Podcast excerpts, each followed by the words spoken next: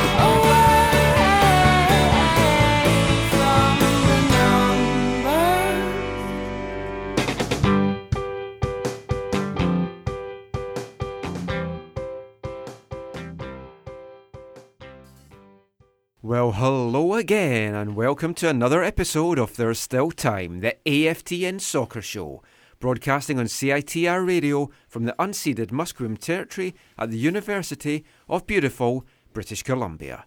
If you're listening to this show on the podcast, this is episode 247. MLS is back. We all excited by that? No, No? Ah. Oh. but well. it's just it's because it's, It'll be a MLS. long It's show then. because it's MLS. It's nice to have it's nice to have some lo- local football at a different level back. Uh, I'm Michael McColl. I'm Steve Pander. He forgot who he was there. Started doing something else. You're totally throwing everything off at the beginning. And I'm Zachary Adam Eisenhower. And we are here to bring you a packed, and I know I say this every week, but this is packed. If we get this done within two hours, I'm going to be amazed. But that's, that's the benefit of an 11 o'clock show. Well, if no you, one else after. If you wanna, if you don't want someone to keep talking, or whatever, just have Steve play some music. To Yeah, we, we'll just cut that. your mic. sure. yeah, yeah, there you go. We have a lot to chat about this week. We're, we're going to start by looking at the, the big Whitecaps news of the week before we get into our first post game chat of the week. We've also got a couple of interviews we're going to bring you one with a new addition, Felipe, and one with the man that made all the headlines today, Alphonso Davies. That's coming up in part four. But let's kick things off with the Whitecaps news of the week. Lots of comings and goings. More comings tha- than goings this week, so, so that's always good. Yeah. Jordan Mutch looked like it was dead in the water, then just appeared from nowhere. He's not a DP, he's not a TAM player.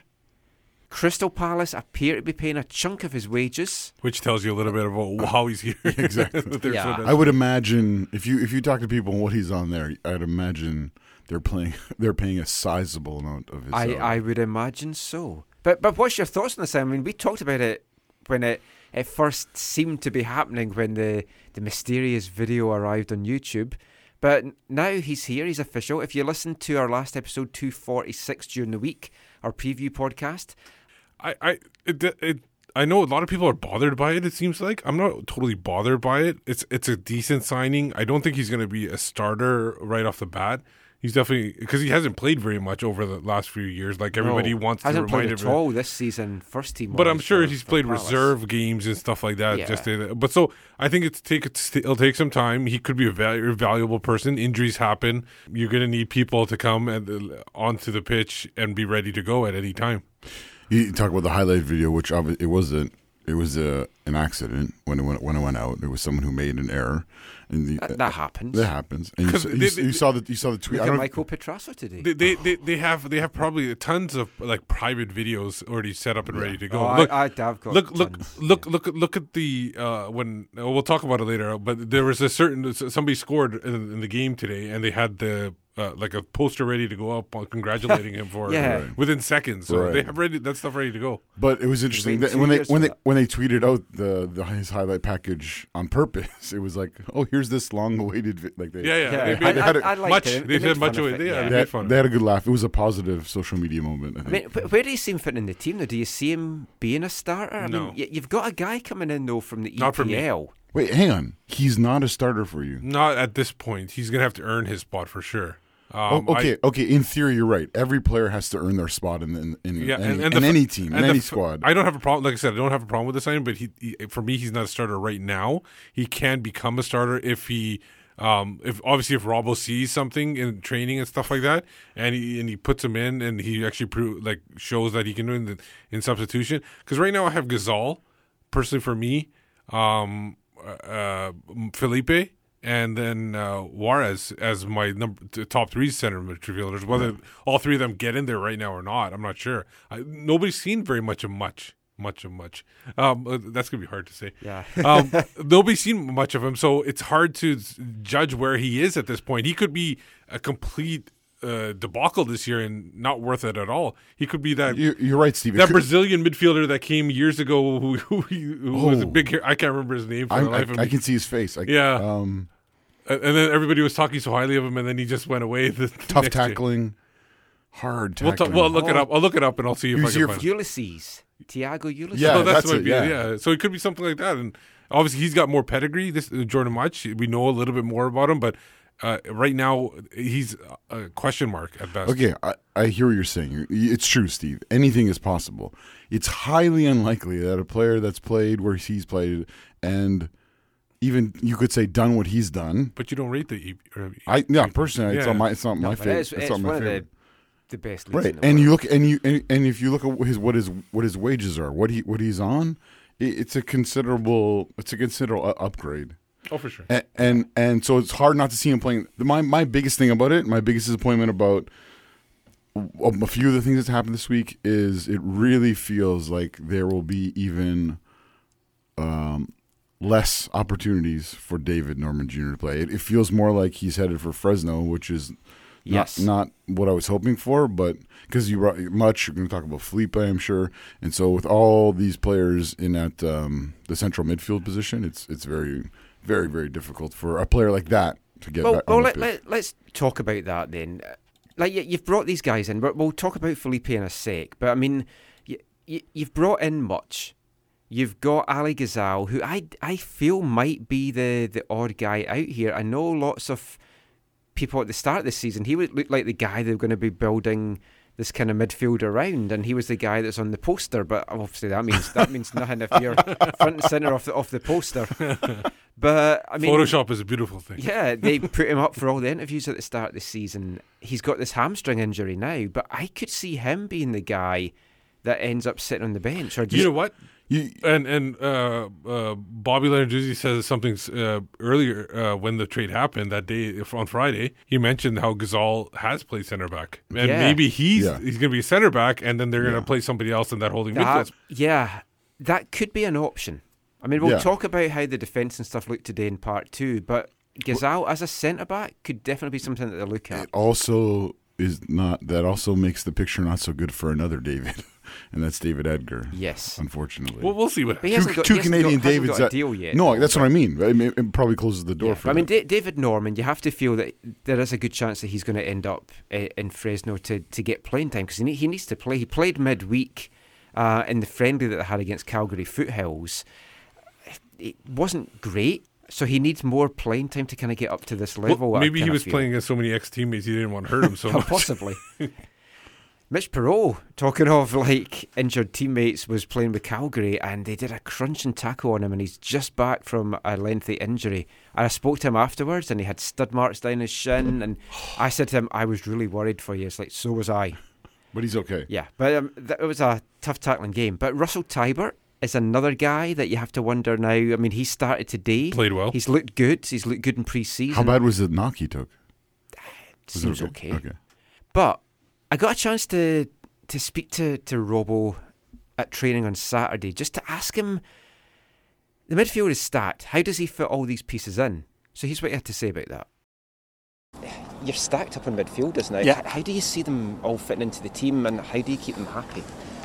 Well, it gives me flexibility to whether I play uh, a one number six and uh, two eights, or you know, uh, six and eight and a ten, um, or I play three, or I play two, or I play a back three with three midfield players. You know, it just gives me so many options. You know, Ali Ghazal is out at the moment for a few weeks, um, so everyone will assume that uh, bringing in two midfield players, Felipe and Jordan Mutch, uh, and then changing it with one with Tony Tchani going to Chicago. We've got an extra body. Uh, I was always going to bring in an extra body anyway, and I felt that the opportunity to bring in Mutch with uh, with on loan uh, with the option price was too good to turn down. It was a, a real low risk, uh, high reward deal for us. Um, Felipe for Tony was was the one in one out scenario. Um, so we're always looking to strengthen. We strength we certainly have strengthened in our midfield because bringing in three. As you can say, starting players in Effie, in Felipe, and in Jordan Mutch is, is, is uh, certainly the right direction. But how would you keep them happy though? Because I, I, do you think Yeah. you might just rotate a lot, or Yeah, I will. I, you know, y- if you if you read uh, the experienced managers in this league, Ziggy, I, I listened to yesterday about LA had probably 15, 15 first team players last year, and they struggled. You know, and the reason why they struggled is because three or four injuries. They had 11, and if they weren't in form or they were on national team duty, the the other the depth of the squad wasn't good enough. So they want to carry 20 or 22. I have 22 strong squad. And I'm happy with that. And my young players then are on top of that, and they'll be filtered in and around that 20 odd players, um, deciding on who gets injured or who's away on national duty. So my job is to keep them happy, but they need to perform. If they perform, they stay in the team, and if they don't, then uh, there's someone as good as them ready to step up. Robbo there on the Caps midfield, and it is definitely going to be a battle for competition and a battle for places, and we'll have to see how the formation and everything plays out as well. As he mentioned there, lots of midfield guys coming. And one guy, another guy that came because somebody left. Yes, Felipe. Yeah, and who left? I can't. T- Tim, someone. The ginger, Can we call him Philly Powell? ginger defender Ginger defender. I don't remember any ginger defenders. from New York. He's already been blo- Mhm. blocked from my memory. Yeah, Parker has gone. I, I genuinely thought he was going to end up in Montreal, and that he would just sit out this I, that's what, that, and we talked home. about it. Yeah. I, I mentioned it to you, and you go, I, I, you were like, I thought the same thing. Yeah, Yeah. I'd just fly home in the plane with him. But no, he, he's gone home. He's gone to New York. Talking to, to Bobby Lenarduzzi about it on Friday, he was asked, did did his camp ask to be in New York? Did did they make any demands? And no, they'd have gone anywhere that wanted to pay him the money, basically.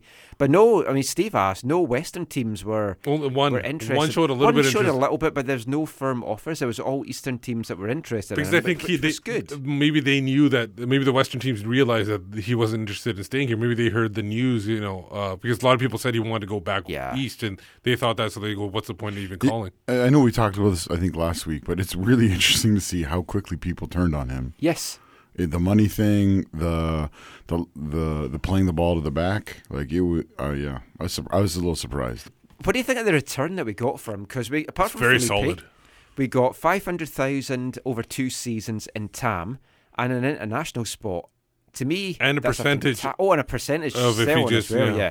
that's a fantastic deal. Well, yeah, well, when you consider they they they Vancouver was saying they they didn't want to take less than a million for him.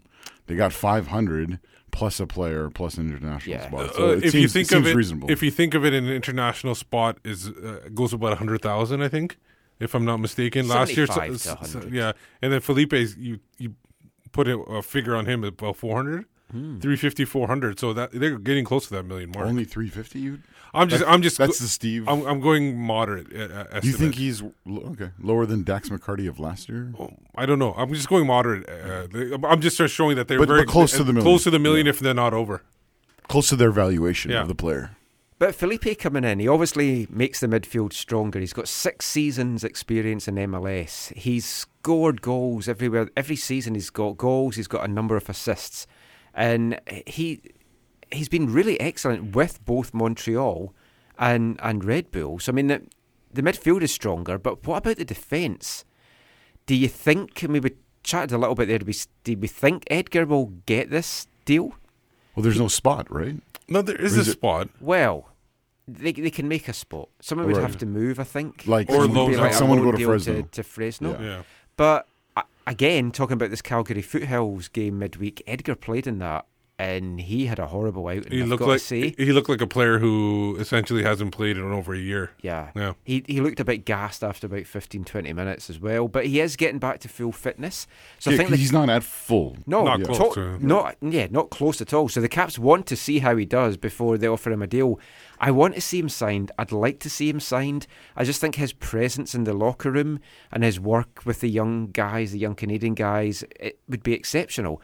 And I do genuinely feel he can challenge for the, the start spot beside Waston, or especially when Waston goes away for the for the World Cup.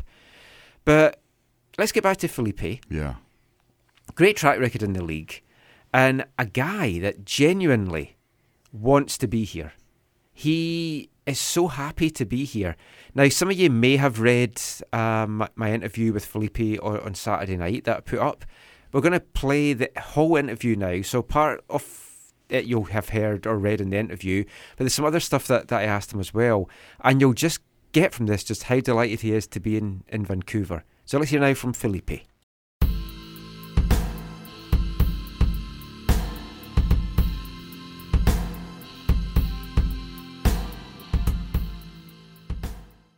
So, Felipe, finally in Vancouver. I know the, the club's been interested in you for a, a couple of years now. How does it feel to come to a club when you know that the coach has really admired you and coveted you and, and wanted to bring you here for a while? I think it's the the maximum for a player.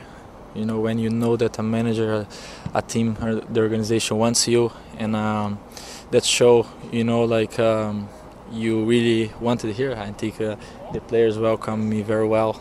Was very happy to, to train with them and get to get going with them. You know, my new brotherhood, my new guys that's gonna be in battle with me, and I, you know, I want to show them how much I care about this this this uh, the soccer, you know, the this life because for me, it's not a a job. For me, it's a way to live. It's a lifestyle, and um, I'm gonna give everything I have for them, for this club, for this organization, and looking forward to get going. Now, you've been in the league six years already. Obviously, very little surprises you, but did you know you were on the trading block that, that New York would be keen to let you go if, if someone came in? In, the, in this league is is always gonna be ready, you know, because those things happen, and uh, you just need to to be able to to to accept it. But you know, for me, it was a big surprise, and uh, on the moment that happened, I was extremely happy, really happy from the bottom of my heart to to just you know be an organization like this. You know, I think we have a, a team to just for one we have only one goal win. Because uh, with this team we in all the competition we play we we have the the quality and the personnel to to win everything. And that's won't be won't be changed from my mind mindset. You know I'm coming here to win and I want to bring the MLS Cup and make history Now, I know it's different over here than it is in, say, Europe, for example, in that you have no say as to, to where you end up, but how difficult is it as a player? You've just had a family or you've just had a, a, a, like a new baby to, to suddenly uproot and travel from one side of the country to an, another country, but also another coast. Yes, uh, you know, it's, sometimes it's hard on the family, but my wife is, she's my rock. She's the, the person that uh, give the balance in my life. She always been there for me, and now is isn't different. You know, um, I want to take the notes uh, to to thank you the the Red Bulls fans, the the organization for everything they did. You know, for the tremendous respect and the appreciation they showed me in the past three years, and. Um, excited to be here. Very happy. My family is happy. We're looking to we were looking already last night on uh, apartments and things that uh, where we could live and you know I, we are just can't express uh, how happy we are to, to be here and uh, you know now it's time to get uh, to business and tomorrow starts uh, a big uh, big game against uh, the the team that I played for and my ever MLS game was here in 2012 against Oh, yes, Vancouver. So it's a special moment for me, and um, hope to, to get the three points. When you were at Montreal, there was talk about you getting permanent residency, then, but there was talk about you even having interest in playing for the Canadian national team. Did you ever get your permanent residency here? And do you still have an interest in maybe doing something like that? You know, like uh, I always said, wherever I go, that's my own focus. Now I'm here. If that happen and comes to to their attention and they have interests, of course, I'm always open to to do what is best for for this for the soccer, for my life and for myself, and the best interest of uh, everyone. I think uh, if you come the opportunity, of course, I'm gonna accept it, and um, you know, it's always challenging, and I love to be challenged, and uh, you know, to to get better as a person and as a player. You, you're going to know a lot of the guys in this team because you've played against them, you've seen them in the league. I'm sure you've had some battles with Kei Kamara and, and guys like that over the years. What, what do you think of the team that, that Carl has built this year? Uh, you must feel that it's got a really good chance out of making a deep run. Yes, uh, you know we have important piece that's been around in this league for for many years. You know Kei, Sean Franklin, you know Berkshire, uh, Waston. You know we have many leaders. We have many leaders, and that's important thing on in teams. Have leaders and people that can lead the young guys because we have a lot of young guys with a lot of potential as well. We need to to the, to get them, you know. Um, to believe that they always can be better, you know, and be able to to always be there for them for anything they, they need for, for them to be better and get the best of them as well.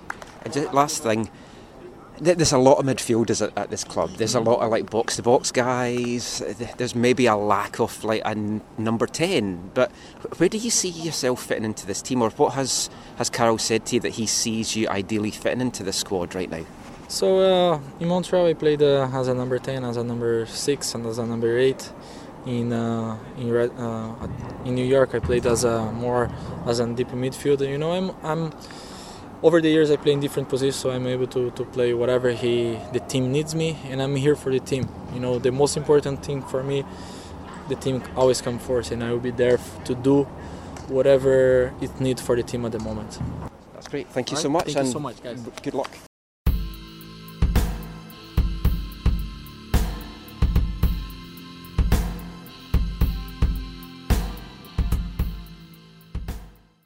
So Felipe there, and if you read some of, of his old comments, old interviews, stuff that he said on Twitter, and I know it's easy for, for players to say that, that they want to be here and they're happy, and Zach and me were just talking about this while that was playing, but he does seem to fully embrace whatever city that, that he lives in. He loved being in Montreal, he fully embraced it. He loved New York. When you look at it now, it's, it's actually quite sad. He tweeted out after his second son was born on February 15th that he's born, he's going to be a New York Red Bull for life because he didn't think for a minute that he was going to be in the chopping block. But this is MLS, and it's like there's just nothing to give you any stability in your life. So I think he's going to love it here. I think he's going to fully embrace living in Vancouver, and I'm really glad that we have him. Yeah, it, it's nice when people want to be here, and hopefully, it's it's like I think this is a little bit different. I think this is like yeah, someone who doesn't fully embrace things and recognizes the importance of the football club to the city, and then so uh, I'm yeah, I'm excited.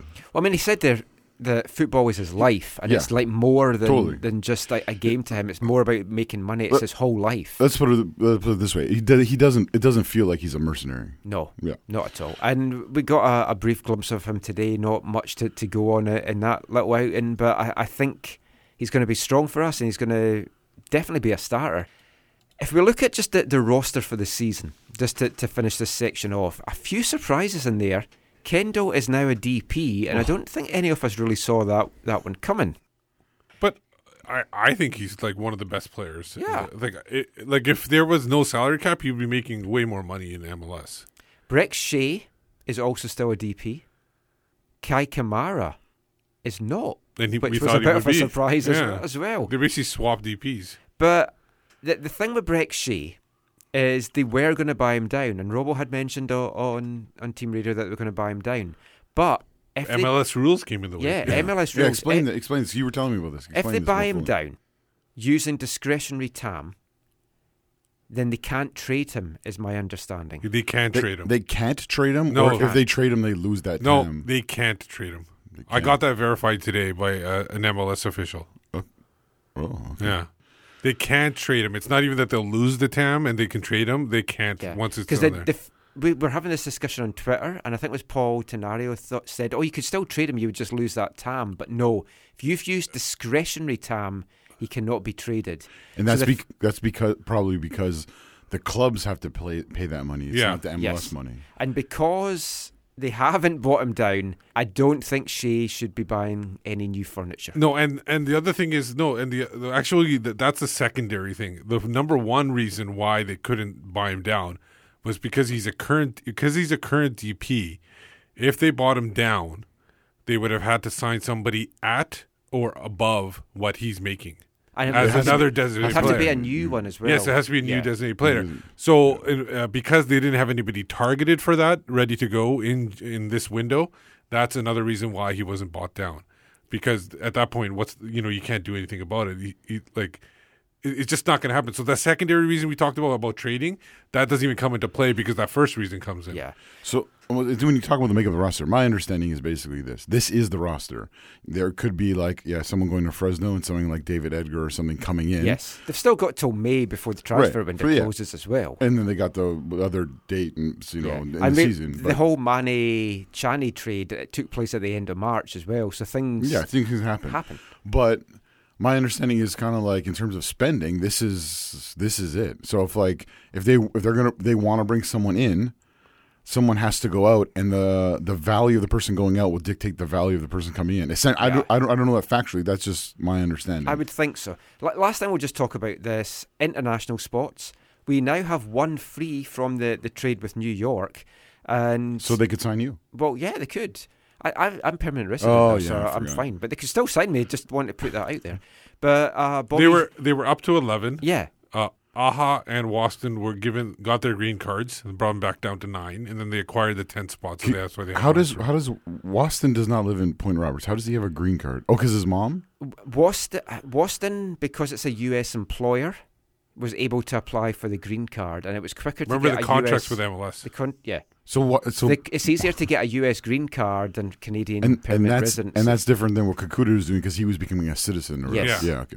So green cards and citizenship's different. Because I thought he was getting his Canadian PR, but no, it was US green card. Right. He might still get his Canadian PR, but it can take about eighteen months. So this is just way way Yeah, easier. so yeah, totally. So in terms of the makeup of the squad, one other one other thing that I think is important and does go back to, to Felipe is uh, was talking with people yesterday, today, whatever about who Felipe is and where he can play and stuff. And I think in at, at Dead Bull, what happened with Felipe is they dropped him a lot deeper, and he usually played. From my memory, and I obviously I don't watch that much Dead Bull, but I've, I've often played as uh, uh, like a deep lying playmaker, more like an eight-ish kind of whatever Yeah. kind of role. However, when he was in Montreal, he played a bunch of attacking midfield. As he just said in our interview. Right, exactly. So he, I mean, So- he, he played a ten there. So all the people, yeah. So all, the, and even Kent today when he came on, he played in the ten. So all the people who've been saying that Vancouver doesn't have a real attacking midfielder, I think this is as this is as close as it's going to get. Him and Jordi Reyna. yeah, and then where do you fit in Reyna? Well, we'll be back with more chat, looking at today's win against Montreal after this. Hi guys, this is Felipe. I'm uh, the new arrival to the Whitecaps. Thanks for listening, AFTN.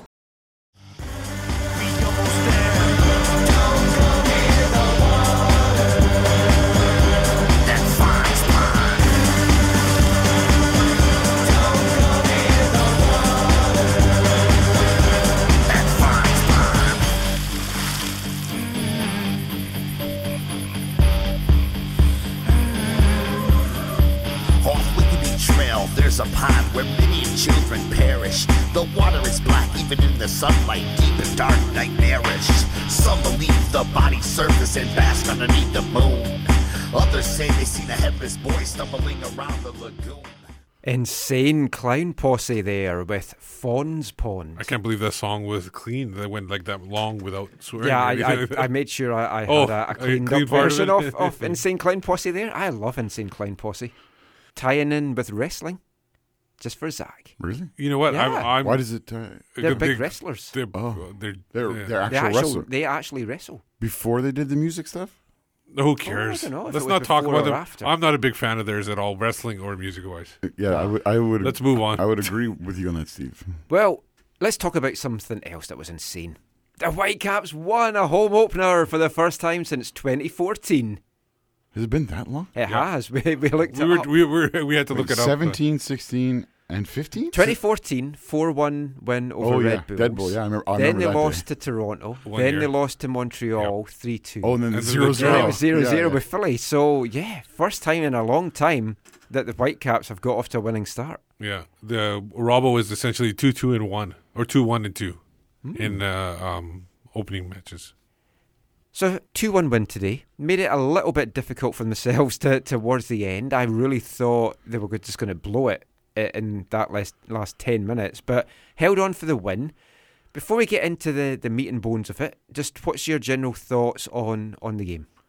I thought you know, Montreal obviously was was really tight, in, especially in the first half, not wanting to give up too much. It's frust- uh, Vancouver had great chan- good chances, not great chances, good chances, but they weren't even uh, they weren't able to get anything on the on the net or anything like that. And I think it, they just were able to take advantage of a couple of really bad lapses by Montreal, and and finish those ones, which helped out. And they missed some other bigger lapses Yeah. by Montreal. It didn't, it honestly. The Kei Kamara one in the first one yes. was the worst one. Yeah, The, the slip from Bush. Oh, yeah, that's Yeah, one too. yeah. Yeah. Yeah, I, it didn't feel like they created that much, but they were able to take advantage and get the job done. Yeah. Montreal, they seemed happy to play a, a Whitecap style road game, just soak up the pressure, see if they could get anything going. They didn't really look interested at all until the, the closing minutes. They, they, they did have a little bit of a couple of threats at the start of the second half. There was a couple of balls that went uh, across the face of the goal that were Mancosu should have scored. yeah, that, a little bit terrifying that there was no one there. But looking at the first half, they looked poor. They were sloppy at the back. Yeah. Well, the first half is the first half as a whole wasn't a great. Yeah, spectacle. but Montreal were they had a lot of giveaways, but the Caps just failed to punish them. And Kei Kamara did have a couple of chances, couple of free kicks as well, three free kicks as well. That Techera didn't get any of them on, on target, which was disappointing.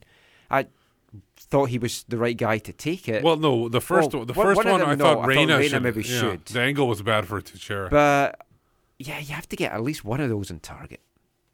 They're just all all kind of whizzed by. Yeah. It, it wasn't a fantastically inspiring performance, but there was some nice flashes. forty nine point something possession. Fifty-seven point two Wait. possession in the first half. Oh yeah, no. the first sorry. half. Yeah, I don't know what it game. was at the Yeah. end of the game. Uh, Fonzie got past some some guys in the first half. Did well, hit the byline, and you thought, oh, he's he's got it taken off them here. He like he likes to play against Montreal. yeah, we, we saw in the second half that he, he made good of that. But Montreal did start the stronger, as I said, with, with those two chances. But then the big breakthrough, 63rd minute, Alphonso Davies was given a ridiculous amount of room out out left by Michael Petrasso. His his uh, Canadian national team teammate. yeah. Yeah.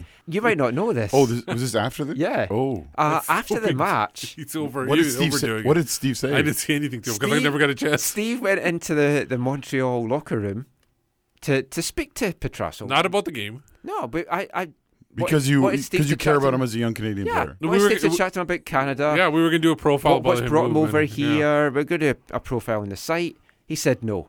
Well, So no, then- fir- first time he said uh, the uh, the media guy went up to him. He goes, "No, I don't want to talk." Right, and then I told the media guy, "I go, it's not about the game. It's about national team stuff. Uh, you know, his move here and move back and to time in Europe and stuff like that." Went back to him again, and no, he go, "I don't want to talk." Can- I So- can- Which can- I think breaks MLS rules. I was going to say think they, can't do talk, that. Yeah. yeah. But he he's new.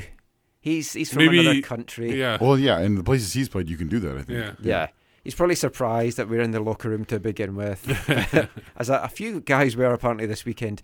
But after the match, I, I asked Fonzie about that. I was like, "Were you surprised that you were given so much room?" And he said, "Well, yeah, I know Petrasso from the national team, and he never really closes down on people, so I knew it would be fine." It's like, yes. So I was Well, quite happy Playing that- for Canada has made dividends. yeah. Well, no, the first because well, Petrasso is uh, was trained and, and brought up as a winger. Yeah, he's more attacking. Yeah, so he's almost like a Fraser Aird kind of situation where he is been transferred over to like a right back spot. Yeah, Wh- which they seem to like to do with players in Canada and North America, really in general. But a pinpoint cross from Fonzie, yeah. bullet header from Kamara. It kissed the post on the way in, right? Yeah, kissed. Yeah. Yeah, yeah. Uh, uh, uh, Bush uh, uh, more than kissed the post when he tried to stop it. He slammed into it. Uh, but the great glancing header. He looked it into the. I just moved away from the mic. Kamara actually like looked in the, the ball into the net, Yeah. which was Glancing near fantastic. post header, yeah. yeah. This is what we have needed for years. Somebody that can be Separate. that effective. Separate from the defender, Yeah. get into an open spot, and be available to take a header. Because folks say the Whitecaps play hoofball, we play lots of high balls into the box. We've never had the guy that can do this. And I, I when we did our predictions this week, I thought someone would like say, "What are you saying?" But no one's even made a comment on this. I have Kamara as winning the Golden Boot in MLS. for the league. Yeah. I don't see that, but yeah, no, I agree. Well, he'll be. did- he'll, you didn't give think- a number to that, did you? No, but I, I think he'll be in the low twenties. His best season's 22. I think so with Columbus when he came back. I, I think yeah. he'll be in a. I think he'll be in the high teens. high teens to low twenties. So, but I don't know if I think there's other people that are score more. Anything over 15 would be phenomenal. Yeah, I mean, fi- 15 was what I thought when we signed him would be a, a good return. But I, I, the way that he's played pre-season and just the way that he's clicking and the connections he's got with like Techera and Davies, I, I think he's going to be good. Yeah. I'm just happy he's got off to a good start because Yeah. I'm, I'm just I'm just hoping in training they'll figure out that it should be Techera sending in the crosses and Kamara going in for the headers. Oh, you saw- Unlike that first chance Yes. where Kamara sent it in and Techera There, there was, was a lot of high balls into Techera's head in that Yeah, first half. yeah. It was baffling. And by high Well, we mean by high we mean about five foot eight inches high. But that's that's like a that's like a surprise attack yeah. because you're not expecting uh, that. Yeah, I think it surprised him. But it was 1 0 to the Whitecaps, and you thought, well, that's it. They're, they're comfortable now to, to get this job done. Even more so then when the moment we all wanted to happen, we've all been waiting to happen, Fonzie got his first MLS goal. It was a great great play by Jake Nerwinski to start things off. Yeah. He shielded off Piatti. Yeah. So kind of shed Piatti, played it into Juarez. Lovely ball forward by Juarez. Yeah, A midfielder and- type of ball. And and yeah, um, Ilbicha was sort of playing off the defender's shoulder, like just bare, like I, it looked on side-ish. Uh, They didn't call to- it back with I'll have to VAR. we'll have to wait for instant replay on Monday. Yeah, they didn't call. if it They didn't call back with VAR, and just he when he that first touch or the second touch where he put it way out in front of him, I thought, oh no, and then Darren Mattocks situation. no, that's not what I was. Darren, Darren scored this weekend. I know. Um, Luckily for him. well. I'm not sure about it though. He had, they Did gave he it to score? Asad oh, did they? because Matic said he I haven't seen it. Someone just told me he Yeah, scored, and I was like, no. oh. He missed a penalty. I heard. Well, we'll- did, we'll come to I that did hear that. I did hear that. Yeah. I did hear that. So anyway, so that that touch, I thought it was too heavy, and then just at the angle I was at, I didn't see. I couldn't see. I didn't see Alphonso's amazing run. Yeah, and when he when he first Petrasso, Petrasso didn't see it either. when he first played the ball across, Neither did I was like, oh no. But then I was like, oh. And then Bush made a a, a hash of it, like a meal of it. I've got to say, for your first MLS goal, you'd like it to be a cracker. That's Yeah. But who cares? He's not going to care. But Didn't- at the same time, it wasn't exactly a Didn't- glorious goal. I'm just thinking of this now, so I didn't go back and check or anything. But didn't weren't we talking about Alphonso Davies scoring his first goal in like the end of the season stuff last year? And didn't uh, didn't someone one of us say that he would score in the first game? I don't. I don't, I don't remember. remember. I can't remember last week. Never mind last last year. Okay, it was It's- you, it's Zach. Probably it, was, Zach, it was apparently yeah. was Zach. Yeah. but I mean, that, that, that was 2 0 to the Caps. It looked like they were coasting. Because they weren't. They were going on the front foot. Yeah, they Stefan weren't. They weren't stepping had back nothing at all. to do the whole Yeah. game.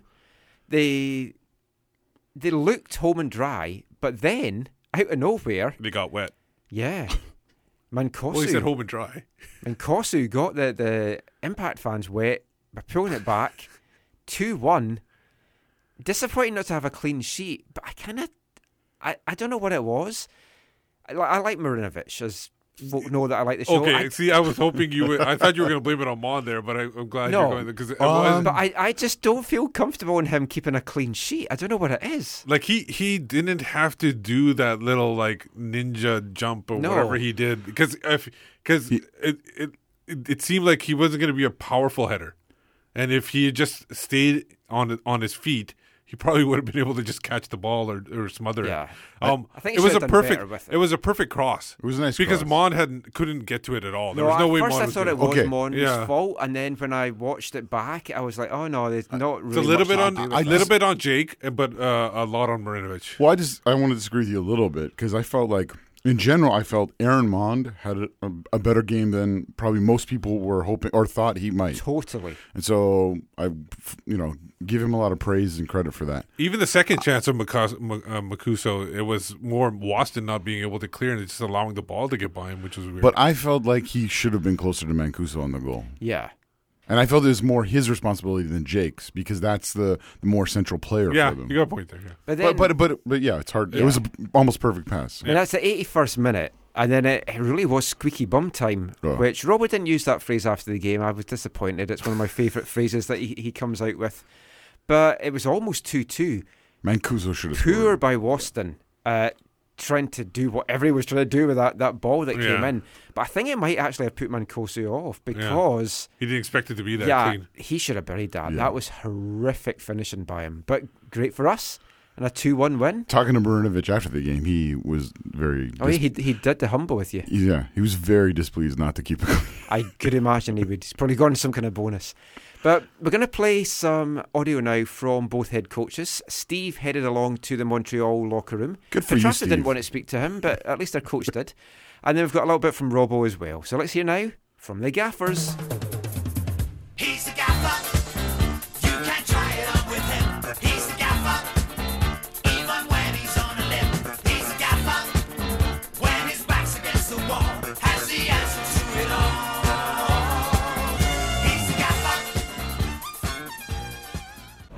Uh, Coach, um, obviously uh, it's not easy opening the season going cross country. How do you feel your team fared uh, today?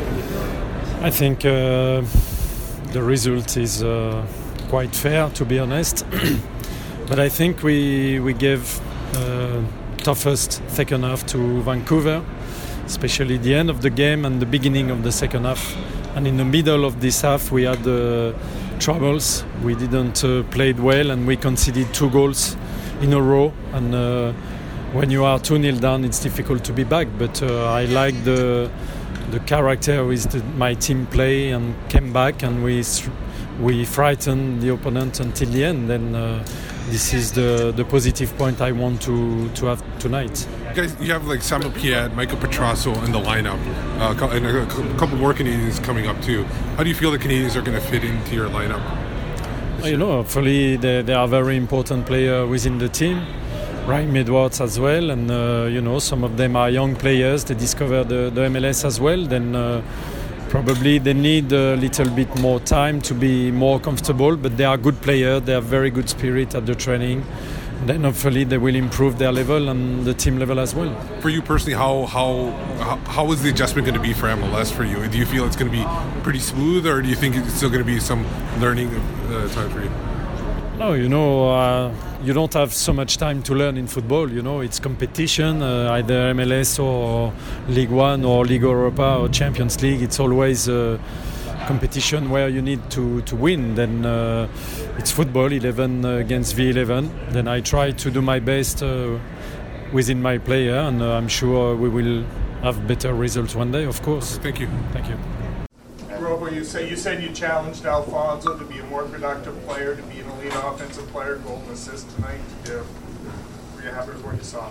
I was. I thought he started the game very well in, on a positive note for 20 odd minutes, uh, and then he we lo- he lost his way a little bit uh, prior to half time. But we challenged I challenged him and Christian Techera, the bug, at half time to get more balls, be more positive, and if you make a mistake, don't worry about it. Um, but I do require you to get crosses in and getting in the back stick, and he's certainly done that. So he should be proud of his work, as should every every player today. What's the ceiling for this kid? 17 year old is the sky the limit. I know you're trying to temper Yeah. enthusiasm. I am. Yeah. Yeah, but he's a He's good. He's a good player. He's a very, very good young player, and you know there, there are very good young players all over. Uh, it's important you manage him correctly, um, but when he does that, you want him to play every minute. And like I said, he, he done his work today. He put a shift in. We know he's got quality, and it's about consistency because young players go up and down. Senior players go up and down in their form. So it's important we manage him correctly. But he's got himself off to a very good start. What about Kei? First game proved why you guys went out and got him. He wasn't bad, was he? no. He, uh, he led the line very well. Uh, it was a mature performance by him, as I would expect. Just hungry to play. You know, when he, he sets the tone with the work rate up front, holding the ball up, flicking it on, it allows the wider players, the midfield players, to get up the pitch a little bit more. Um, so he was the focal point of our attack today. I thought from from goalkeeper to centre forward, we were very comfortable in the game, uh, barring the last 10 minutes when they scored their goal. And uh, then we stopped doing things that we've been doing for 80 minutes uh, and made it a little bit more interesting than we needed to. I was going to say, was it one of those games where like you could seem to control so much of the first half. Yet Yeah. there's missed opportunities, missed chances. As a coach, you get nervous after a while. Like Yeah, I don't get nervous, to be fair. Um, uh, maybe I should. I challenged my players. I said to the players yesterday, if you don't get nervous, let me know. You won't play. But I didn't.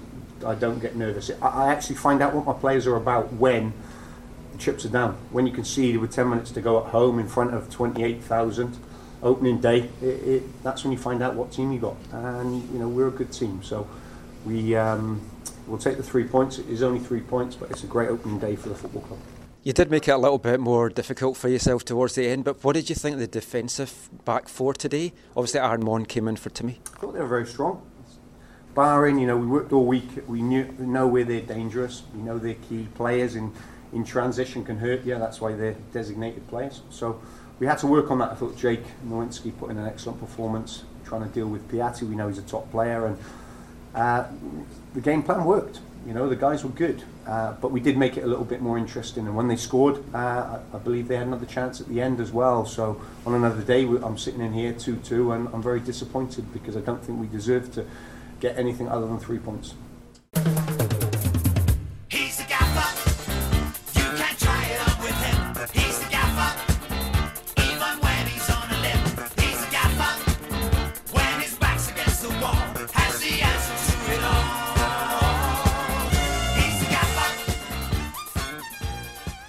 He is the gaffer, and personally, I'm just glad that we've got this music back. I've missed it. Hopefully, everyone has spent the off season though watching all three series of The Gaffer, quality ITV comedy from the early 80s. So let's look a little bit at some, some of the individual performances. We touched a little bit on, on Aaron Maund there, and yeah, for me, he might have been arguably beaten on, on, on that goal, but overall, I think he was he was pretty solid. He dealt with everything well in the first half. Some lovely distribution, Yeah, inclu- that's what I was gonna including one cross-field pass that he did, which The- was but- pinpoint accurate. Pinpoint, but there was other ones too that were not as you know as spectacular as that one, Yeah. but they were solid and they were up the field and they were. I liked um, him. and you know inventive or whatever going up. He the also field. he also cut out a pass right at the very end to to break up a, a cross Yes. or break up a play for Montreal. That was crucial. Yeah. Is it? Do you feel it's his spot to lose now, or do you still see Aha being the, the guy that's going to come in? I think if uh, you hear what Robbo has to say post game, I think he will because he said that Maund earned the spot. Yeah. Um, obviously, if Tim Parker was here, he wouldn't be in the spot, no matter how much he earned it. Yeah. But uh, I think I think for now he's definitely going to be there in, uh, next week for sure. I think he'll be in the starting eleven.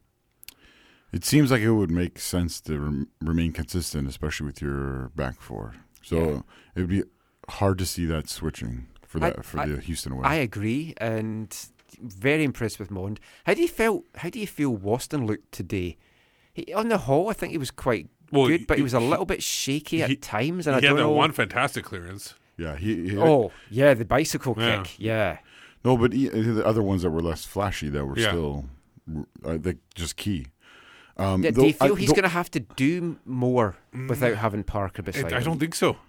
Yeah, It I- doesn't seem like it to me. I think I honestly I think I know a lot of people uh, value Parker highly, and I'm not saying he's a bad uh, uh, defender or like, but I think he's a ve- he's a very decent MLS defender who uh, ha- was helped by playing against a spectacular defender in Kendall Waston, and I think.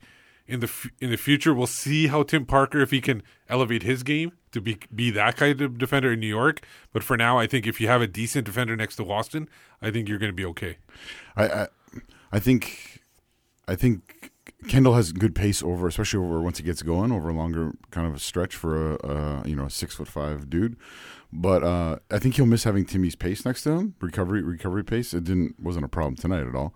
The one the one, the one area that was a problem uh, was actually set plays, because there was at least twice uh, in the second half.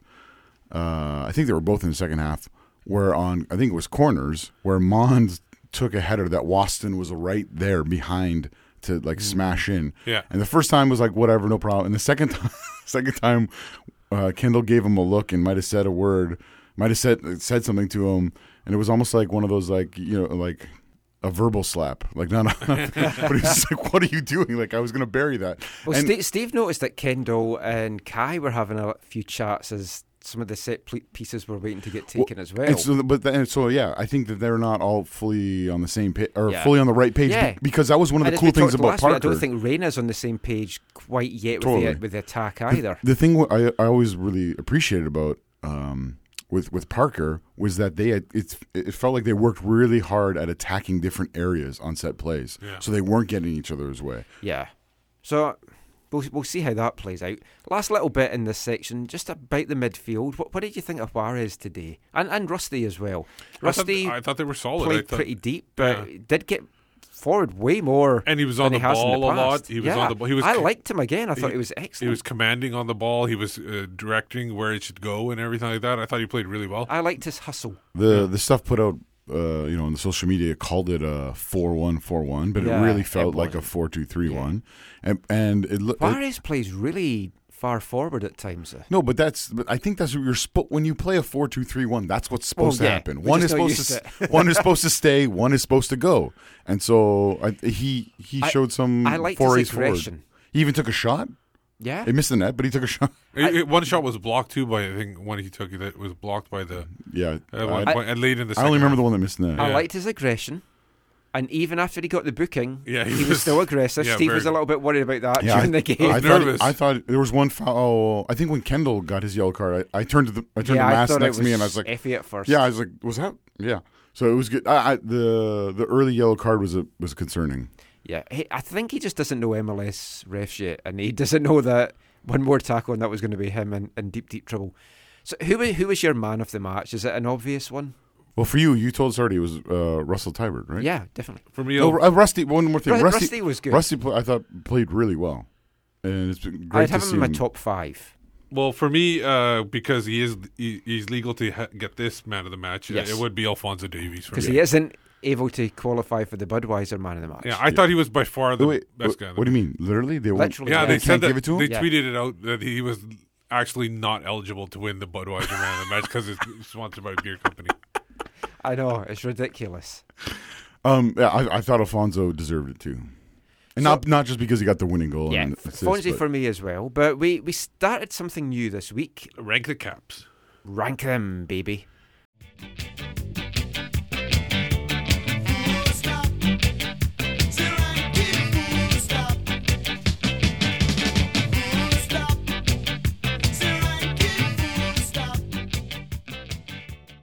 We're gonna do the uh, rank the caps. Uh, we did a survey, uh, um, uh, so you could basically rank them from one to fourteen. Wait, you did it or your monkeys did it? Oh, the monkeys did it. I, I just asked them to do it. Um, so uh, I rank, you rank them from one to fourteen. Everybody kind of gets a point value for like fourteenth will get one point. The first place will get fourteen points.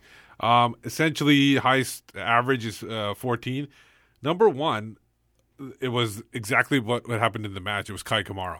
Um, he got an average of thirteen point three four.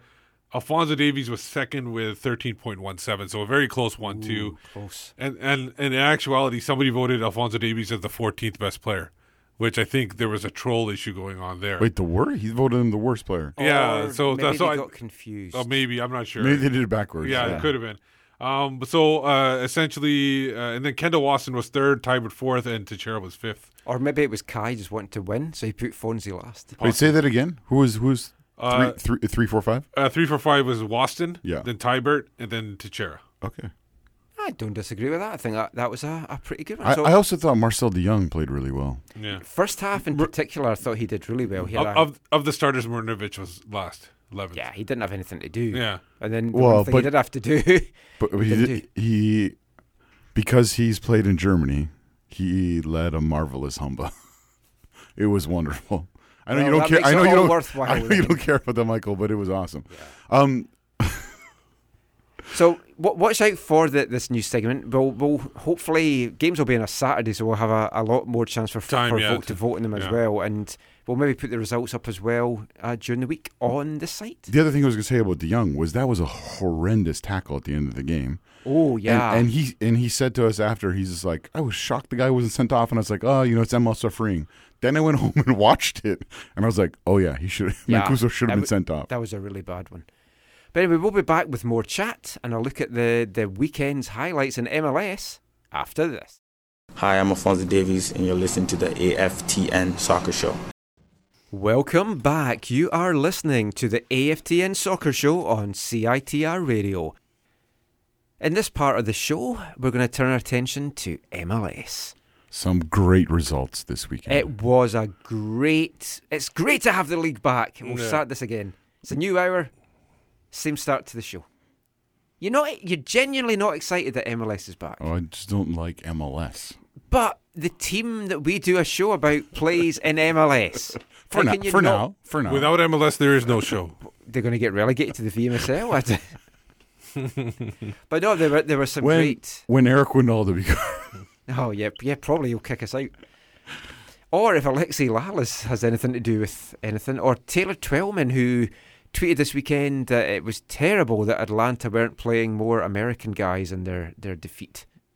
But anyway, we'll, Well- be coming to that. They lost even more. I think. Why don't we but- just talk about that right off the Yeah, let's, bat? let's kick that off then. I guess Four 0 four. Yeah, Houston, who the Whitecaps go to play next week, who I had as bottom of the West in my prediction abs- article. absolute bottom. I, yeah, absolute bottom. Oh, really? I had him. I had him. You really rated Kubo. I can't remember. Just based because they hadn't brought many people in.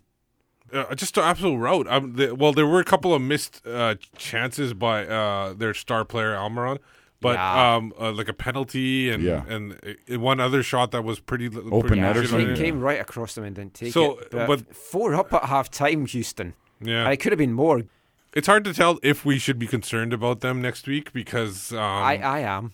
uh, because no, because it could be that Atlanta just like just uh, didn't value them at all and just went in there and thought they could just roll over. Well- they, they got rolled over Well, there- themselves. there's the new cent. Was he a new, is he a new Argentine center back? Had a shocker. They took him off. They took him off in the first half. Well, like and brought in we've, we've talked about how exciting Atlanta are in attack, Yeah. but it does appear that they seem to have forgotten about their defence. Yeah, and then and then the the other top team in the East they they lost as well Yes, to a team that might be in the West next year. I'm not sure where Hey. Columbus Hey. will play. Austin got Yeah. off to a great start, Yeah. two 0 win. And it just shows how willing Toronto is to save the crew.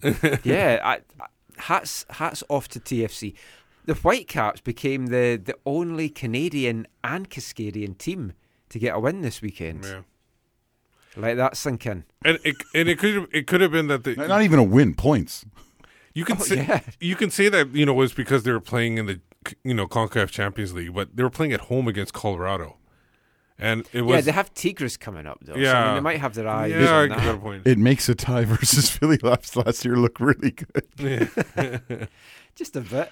But yeah, that was that was a poor performance by them as well. So I mean, lots of folk were tipping them as being one and two. When we did our predictions, that's what the majority of There folk won't be. went with. They're not going to be invincible this year. No, Neither. staying out east, Philly, two 0 win over New England. Should have been way. the- Should have been way more. Yeah. if Philly could actually f- finish the, finish That's- the that was a the battle of teams. I think most people thought were going to finish in the bottom two of the East, if not all of MLS. New England looked shambolic. Yeah, J- Jonathan Tannenbaum probably had a really good time watching this one. Both centre backs sent off for New England as well. Now Yeah. that takes something special to get that done. if that What- happened to us, so we're screwed. I big want to play New England next week. Yeah, I, I was looking to see when are we playing them. that was that was disappointing. It's not next week. It's, but Ju- it's July seventh, isn't it? yes, Yeah, I got a wedding that day. not not a good team by the looks of it. But early days, you've got to take all these things with a with a pinch of salt. I Yeah. don't think Atlanta's going to get hammered four now every week. Can't see New England being that bad every mm, week. I haven't pegged for the bottom of the we- East. Off those two things, I think New England are more likely to be horrific I- than Atlanta. I think I put, I think I put New England a little bit higher, like maybe third last or I had something. Philly bottom. I, I, I think I had Philly bottom, but I still I can I can still see that happening. No, it's, it's just the first week though. early do- early days. Um, Orlando and DC. You had a uh, former Whitecaps on DC and um, Mattocks and Ousted. Yeah, I did nearly And got and, and David sheet. Ousted. Yeah, one-one draw. Yeah. It's not Ousted, it's ousted. Oh, It's ousted to be totally cor- correct. Oh, no, it's ousted. it's David. Anyway, David nearly had a clean sheet. Mattocks missed a penalty in the first half. Darren Mattocks, yeah, but he scored. No, he didn't. Ish. didn't. He It was- scored ish. it- no, and it wasn't given to him. Asad. Yeah, Asad. Oh, that's because he's the DP. They want to make sure. Yeah. yeah. Free kick over. Mattocks went up. Now, I find Mattocks is most effective in confusing goalkeepers when he misses the ball. and that is what happened. And it led to, to a goal for DC. But Orlando fought back. They tied it up two minutes into stoppage time, which is going to be a, a sickener, I think, for for David. We'll just go with that. 1 1. Another draw. Dallas and RSL. Wasn't a great game. Looked like RSL had the win all wrapped up, but then Dallas got the point with an own goal, 86th minute.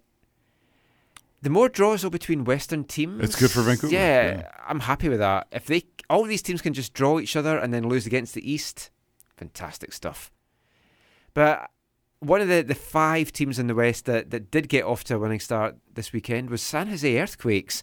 Although they nearly did a Yeah. Whitecaps and nearly bollocksed it up in the in the Yeah. closing minutes, minutes as well. They were they felt very comfortable. I think at three 0 Three three two win in the end. They were two goals up by half time, three up by the hour mark, and you're thinking, oh, it's it's cruise control. Minnesota looked pretty poor. They had nothing at all. I think they had one real attempt at, at that time. Yeah. Mi- Minnesota, it, it feels weird because even last year it was like no real. Des- or they brought Demidov as an, a, Yeah. a designated player. He Played three games, didn't play again. I don't think they actually have a designated player this year. Uh, it just it feels. Melito looked good though. Yeah, and scored two goals in the last 10 minutes, and it looked like there could be a dramatic comeback, but San Jose held on in the end.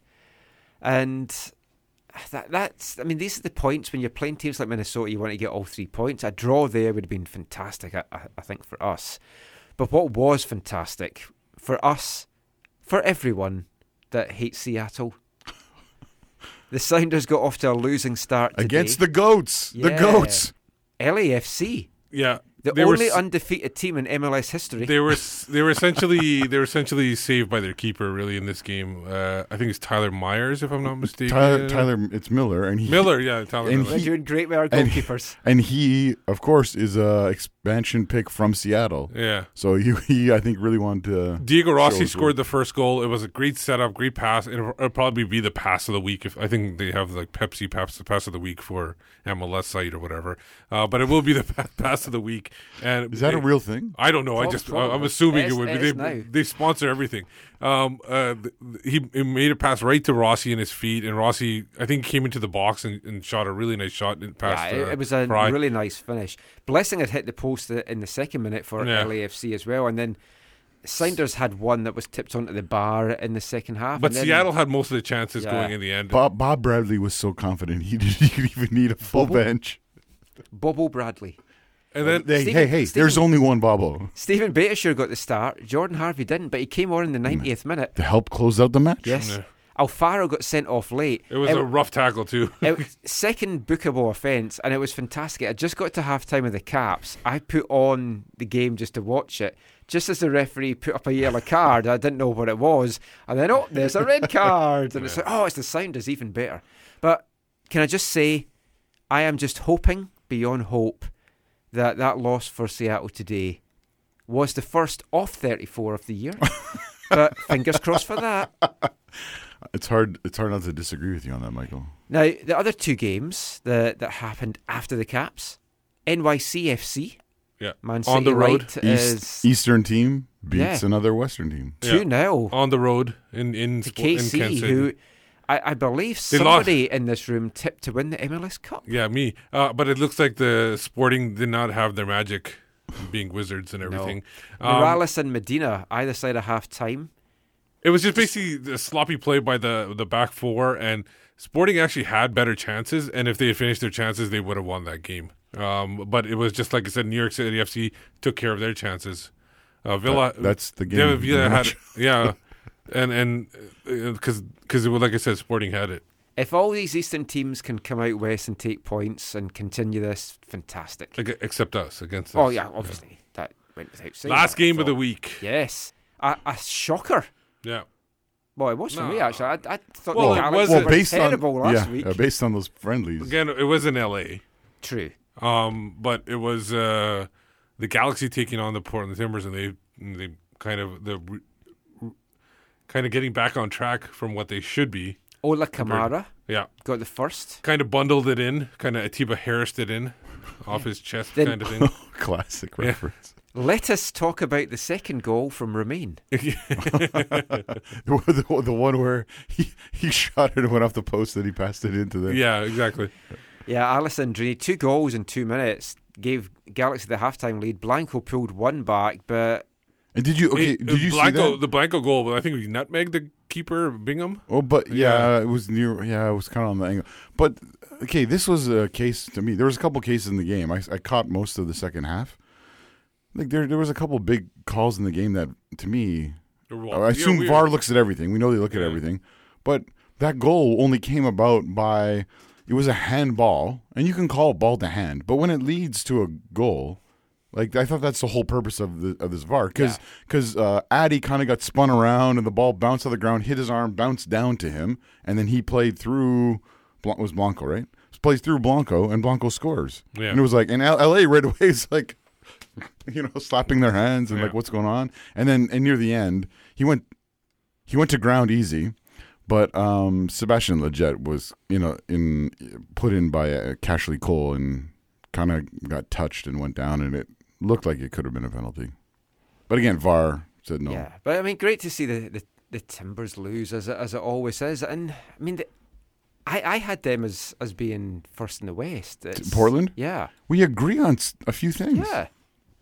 It, first week of the season, you can't read too much into it, and lots of folk just seem to really overreact Yeah. with, with some of the results this weekend. And it's just it's it's week one.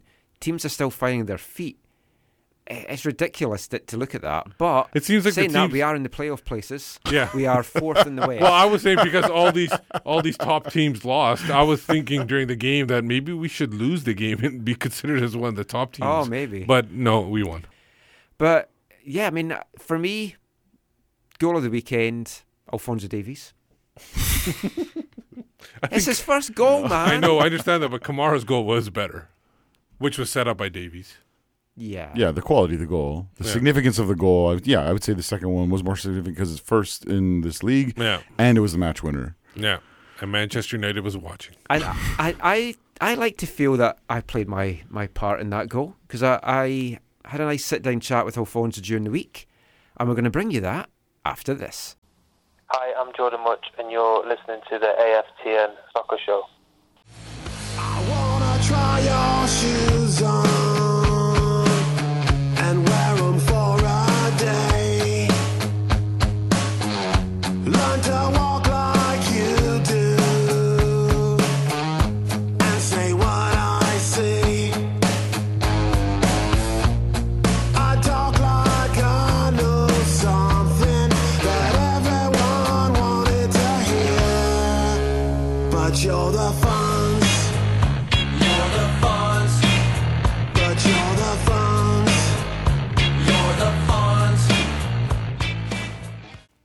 Mashmouth there with the Fawns.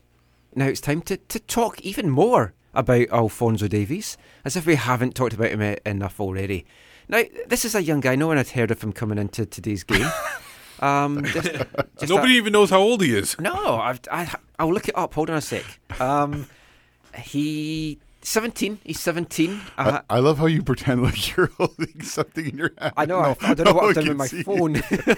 so yeah, Alphonso, only 17, and to to be only 17 and score your first MLS goal. It's a bit late in my eyes because you're signing 15 and 16 year olds now, and he has played a lot of games, but it was a little bit overdue. It's finally here now. I'm pleased for the lad. He was pleased after the game as well. There's some photos which we'll have up on AFTN that Tom took from during the game, and just the sheer look of delight on his face after he's celebrated with his teammates. It, there's a beautiful picture there. So there's a lot of pressure on the on the kid, and sometimes Robbo's criticised a little bit for keeping him away from the media and trying to deflect the pressure because it's always going to be there. But when when you score like that and you have a game like that, and I know it wasn't a, a great goal, but he did take it well. It's a goal. His cross and stuff, and he's targeted getting assists and more assists this year. Yeah. I think that's that's the key thing. Folk wanted him to be a starter. There's no way he's not going to be a starter now. No, you know, it, it feels like he's taken on what the coaches have said to him. Because yeah, I, I I think if you you would ask them, they would say at the end of last season they did not see him as a starter, and that's why he wasn't starting.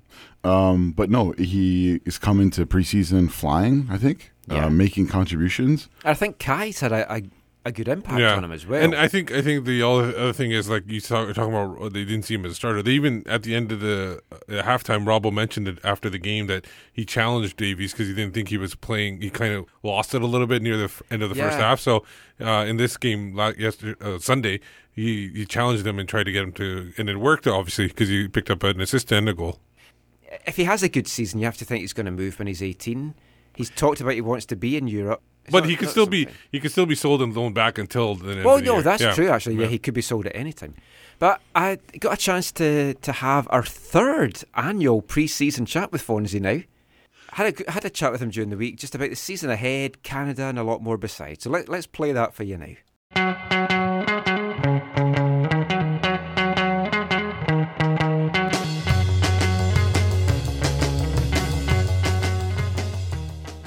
Fonzie, you're about to enter your third MLS season, second full season.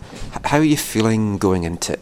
I'm feeling I'm feeling great. I'm feeling comfortable. Um, first time when I first played my first uh, first season with the club, you know, I was very nervous. They know what to expect in the league. Second second season was, you know, me just trying to figure out what I have to do now. Third season going to, I think um, I know the basics. You know, being able to uh, move the ball quick, you know, make runs, play with the team. You know, I got ada- adapted to the league a little bit more. Obviously, we've, we've seen you grown since, since you first came into it. How, how do you feel, though, yourself as a player that, that you've developed over these past two years? yeah, I've developed. Uh, I wouldn't say like rapidly, but I'm still working up there. Uh, I have great, uh, great support with the with the cl- with the team, the the club, the coaching staff. You know, they all try to do their best to help me out and uh, be the best as I can, that I can on and off the field. Now, obviously, as a young player, you get a lot of pressure on you, but whenever we've spoken to you, you've always been very grounded, you've always been very humble, really down to earth. But do you, does the pressure get to you at all, or do you just put it all to the back of your mind? I just try to put it in the back of my mind. I don't really try to focus on it too much, you know, because uh, I think that's, as I was told, I've also seen players, uh, you know, tend to take the pressure and you know try to do too much, you know, and then that's when players start going downhill. But as of me, you know, um, try to where I come from, I think I use that as motivation, keep my head down, because not everyone gets the opportunity to uh, play professional football. So I have to make the best out of it as I can. Now, I've not had a chance to, to speak to you since you were involved with, with Canada and, and the Gold Cup. That was such a whirlwind thing. You got your citizenship, then a few weeks later, you're, you're playing for Canada in the Gold Cup, you're scoring the goals. Just talk us through how that month to six weeks was for you, just from, from getting the citizenship to, to playing in that tournament. um, getting the citizenship, the test was a little bit. It wasn't really really hard, but you know, Joe and the other staff members helped me out. Uh, I was walking through training one day, you know, be asking me random question about Canada, and I have to answer them. So I think they helped me study when I went into the test. Um, I haven't done mine yet, so No. I need to do mine. yeah, I uh, went to the test, got 19 out of 20, so I was really shocked when she came back with my result. And you know, right after that, um, I got a got a message saying, "We want you to come to with the national team." I was excited. I was, "Oh yes, that's what I," you know, because every kid's dreams to play for the national team. So uh, I went to the national the national team, Gold Cup, first game. I was nervous. Uh, I started on the wing. I was, re- I was really nervous uh, coming into the game. Um, you know, I made a little bit of movement on the on the wing, lost the ball. Marcel told me, you know, keep going, don't don't let this bother you. So I kept going. You know, unfortunate, I was fortunate enough to uh, get get two goals in the first game. Uh, one goal against Costa Rica. Kendall wasn't really happy about that. so, yeah, overall, it's just I'm just grateful. when you look back at, at that tournament and like getting that goal, I mean, it must have gone way better than, than you ever imagined. I mean, you're a confident guy, you you know that you can score goals, but to go and, and get those goals, win the Golden Boot, was it just everything that you dreamed of? Well, yeah, know, um, I didn't think I was gonna win the Golden Boot. just went in there try to try to help the team out, you know, as best as I can, and picking up the golden boot, you know, it's just a it's a little bit, I think a little bit extra for me, but the the ultimate goal in that tournament was to you know win the win the Gold Cup, but you know we came out we came out short, so I think uh, next year we're we'll go at it again, try to try to bring it to Canada. And obviously, you were in that camp under Octavio. He's moved on now. John Herdman's come in. Have you had a chance to speak to like Jordan or Julie or any of the Whitecaps girls to get any tips as to what the the new coach is going to be like to work with? No, um, no, I haven't. I haven't talked to anybody. You know, um, I've only like I've only met him once in person. You know, hi, how are you? Good, nice to meet you. That was that was it. So then, I think uh, this camp coming up in March uh, in Spain. I think I think that's the time we're gonna build relationship, get to know each other. But I saw what he did with the women's team. You know, he's a he's a good coach. You know, went to the Olympic. Uh, got I think they got bronze. So overall, he's he looks like a good coach. So hopefully, um, he coaches. You know, does well with us. Men put us through. Now, looking to this season, you can play a number of different positions. I mean, we even saw you playing left back in, pre- in pre-season down in LA, but we've seen you on the wing. You've looked good playing through the middle as well. When we've kind of seen you there. Is there a position that you feel as you get older and you start to develop your skills that might be the position that that you prefer to play, or where do you see yourself ideally fitting in on the pitch? Uh, I think now I think if they put me anywhere, I'll be able to to play that position left back. Uh, I think he played me there. I did all right. Uh, not you know I did okay for the first time because I usually play. Um, I think last season I played a couple times left back in training. Yeah, so I usually play wing in games, but now he puts me as a left back in uh, left wing back um, against this, the Japanese team. You know, I did did all right. He just told me to go up and down, so that's what I did. So where, wherever the coach sees fit, he wants to put me out, I'll play. Do, do you prefer being on the wing though, or do, do you like being through the middle? Uh, I prefer being on the wing a little bit more because you get space out there. You know, you can go at players. In the middle, is it's crowded. You have to make your own space, and I think I don't have that ability to to do that. So I leave that with the midfielders. Now, a few new faces in the team this year, Kei Kamara being one of them. The, the two of you really seem to, to have hit it off. It's like an older brother for you, basically, on the pitch. Um, just talk a little bit about the relationship you've had with Kei so far. Uh, I think me, Kei and I are kind of similar. We enjoy the same music. I think us being from um, us being from you know same part of the same part of the world. Just I think that's what builds character and also his story as well. You know, similar. I think almost a similar thing. So yeah, him coming in. You know, I was I was excited. Never met him. And I've only played against him once. So him coming in. Um, the guys talk highly highly about him, and I can see why he's a, he's a great role, model.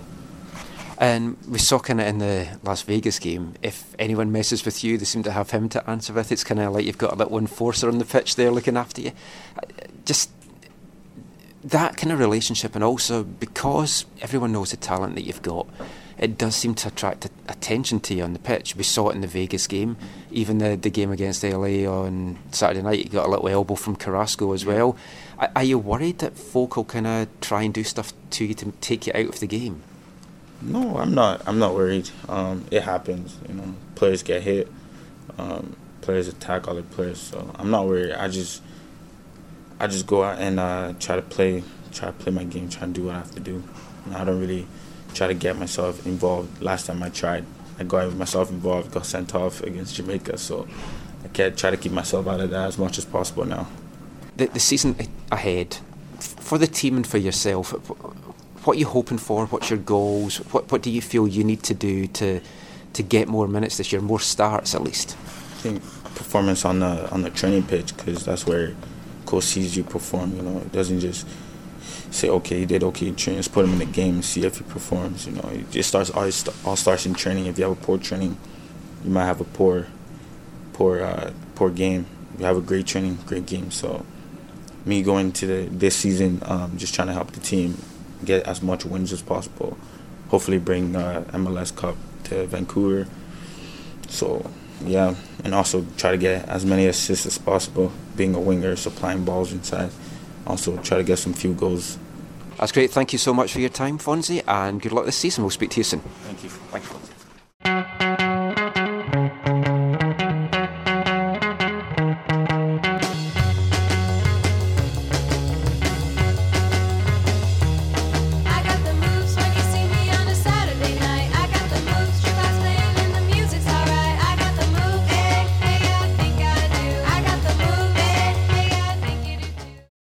Alphonso Davies certainly has the moves on a Saturday night, a Sunday afternoon, and hopefully all season long.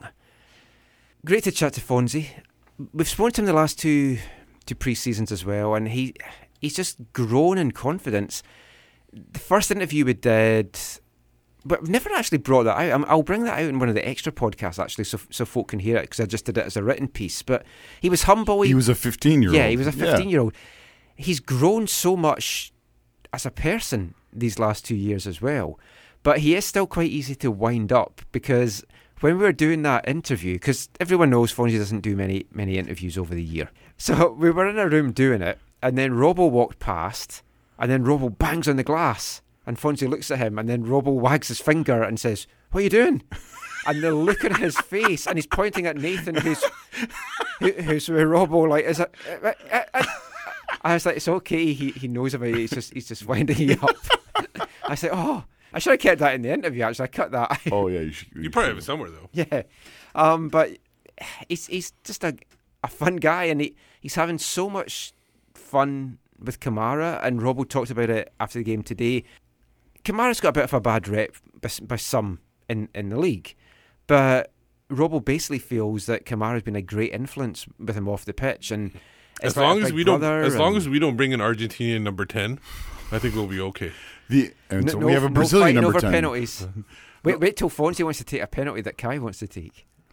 No, th- th- I mean with Kei, we don't fully know what happened. We didn't, there was unrest in, amongst teammates. Yeah, And pe- I, I personally think Kamara knew they were going to move to Austin and want to get out of there. I'm just glad it happened because now we have him. So, but yeah, going back to Fonzie, I'm going to put an article up this week on on AFTN, and we talked a little bit about it there. I've spoke to Kei about it as well, uh, and Robbo this week as well.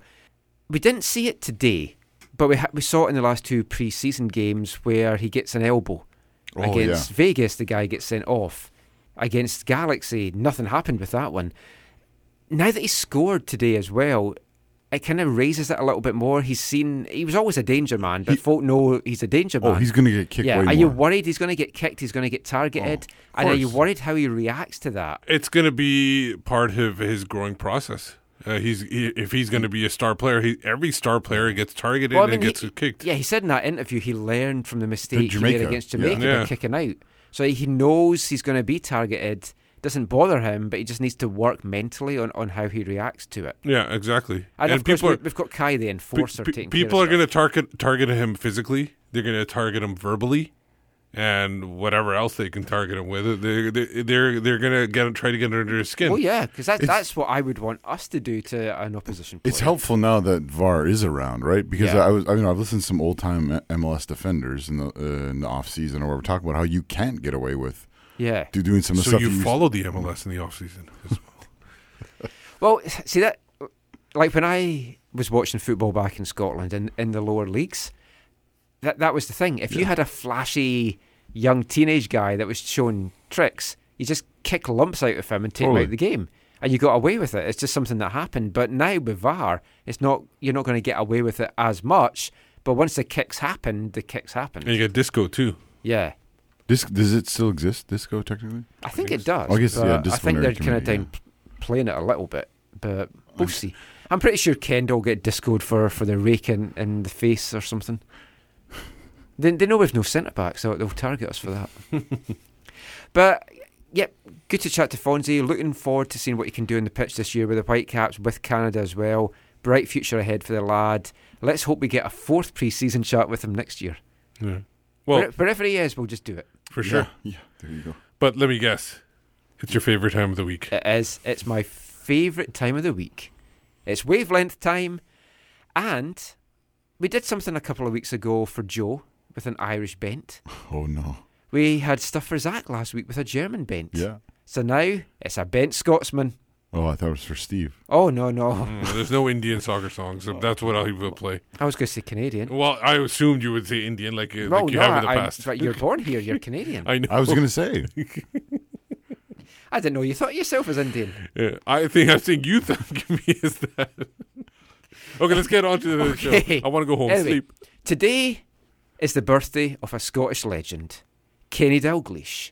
His son Paul has been uh, around in USL and, and stuff as well. So I'm going to play a song now from a, a group called Barmy Army, Sharp as a Needle, from their 1989 album The English Disease.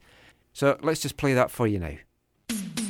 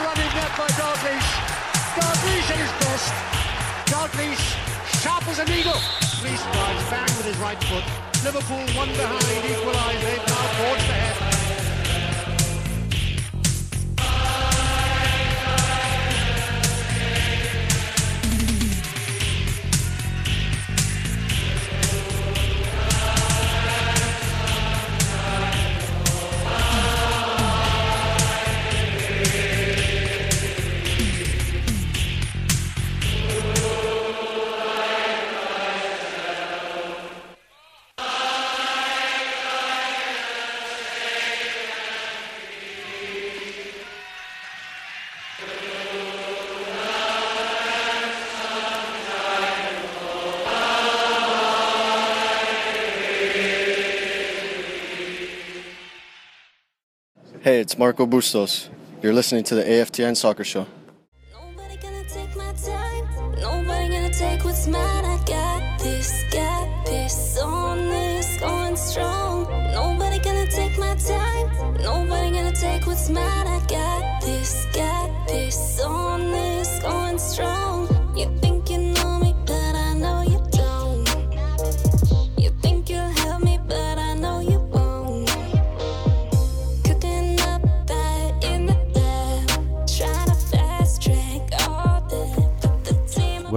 Back. You're listening to the AFTN Soccer Show on CITR Radio, broadcasting from the unceded Musqueam Territory at the University of British Columbia.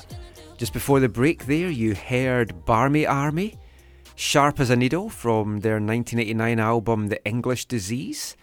And Steve, tell us a little bit about the song you've just played there. Well, we played it a couple weeks ago. It needs to be like a full played wavelength song. Yeah, we might do that. Is it about football? Yes, that's all I heard. There was something, something football. I, I understood. I it- just love a footballer. I, I, I under. I understood it more than I understood what that, that sharpest needle was. This, what the word they're singing there, but um, You wait. You left, and Steve's like, "I think we should just go on the on the air while the song's playing." Just saying, "We don't know what this is. we don't know what's going." I, I was trying to. I was going to see if we could confuse the listeners and think of uh, ask you what was. I think on I've seen music. this is the video where the people are in the stadium when the nose game's on and they're singing, right? Well, Abide by Me is the hymn that they Yeah, sing before yeah. the FA Cup. So that was la- sampling from the FA Abide Cup? by Me with commentary from Liverpool in the FA Cup final and Dalglish scoring a, a wonder goal. And Barmy Army put this out just by putting the beats to it, and Yeah, they have a whole album of football songs on their album The English Disease. Some of them about football hooliganism, so you'd probably like that. Which is what is known as the English Disease. I'm very aware. But uh, this song that we did play That and no was chins. This song that we did play was Hallie Hallow. Uh, it's uh, uh, in honor of Marco Bustos scoring his first goal because it is a Marco Busto's uh, wag. Congrats to Marcus on on the Yeah, goal. great to see him off off the mark. And let's talk about some more international and local and national news now. It's time for BC Soccer Web headlines.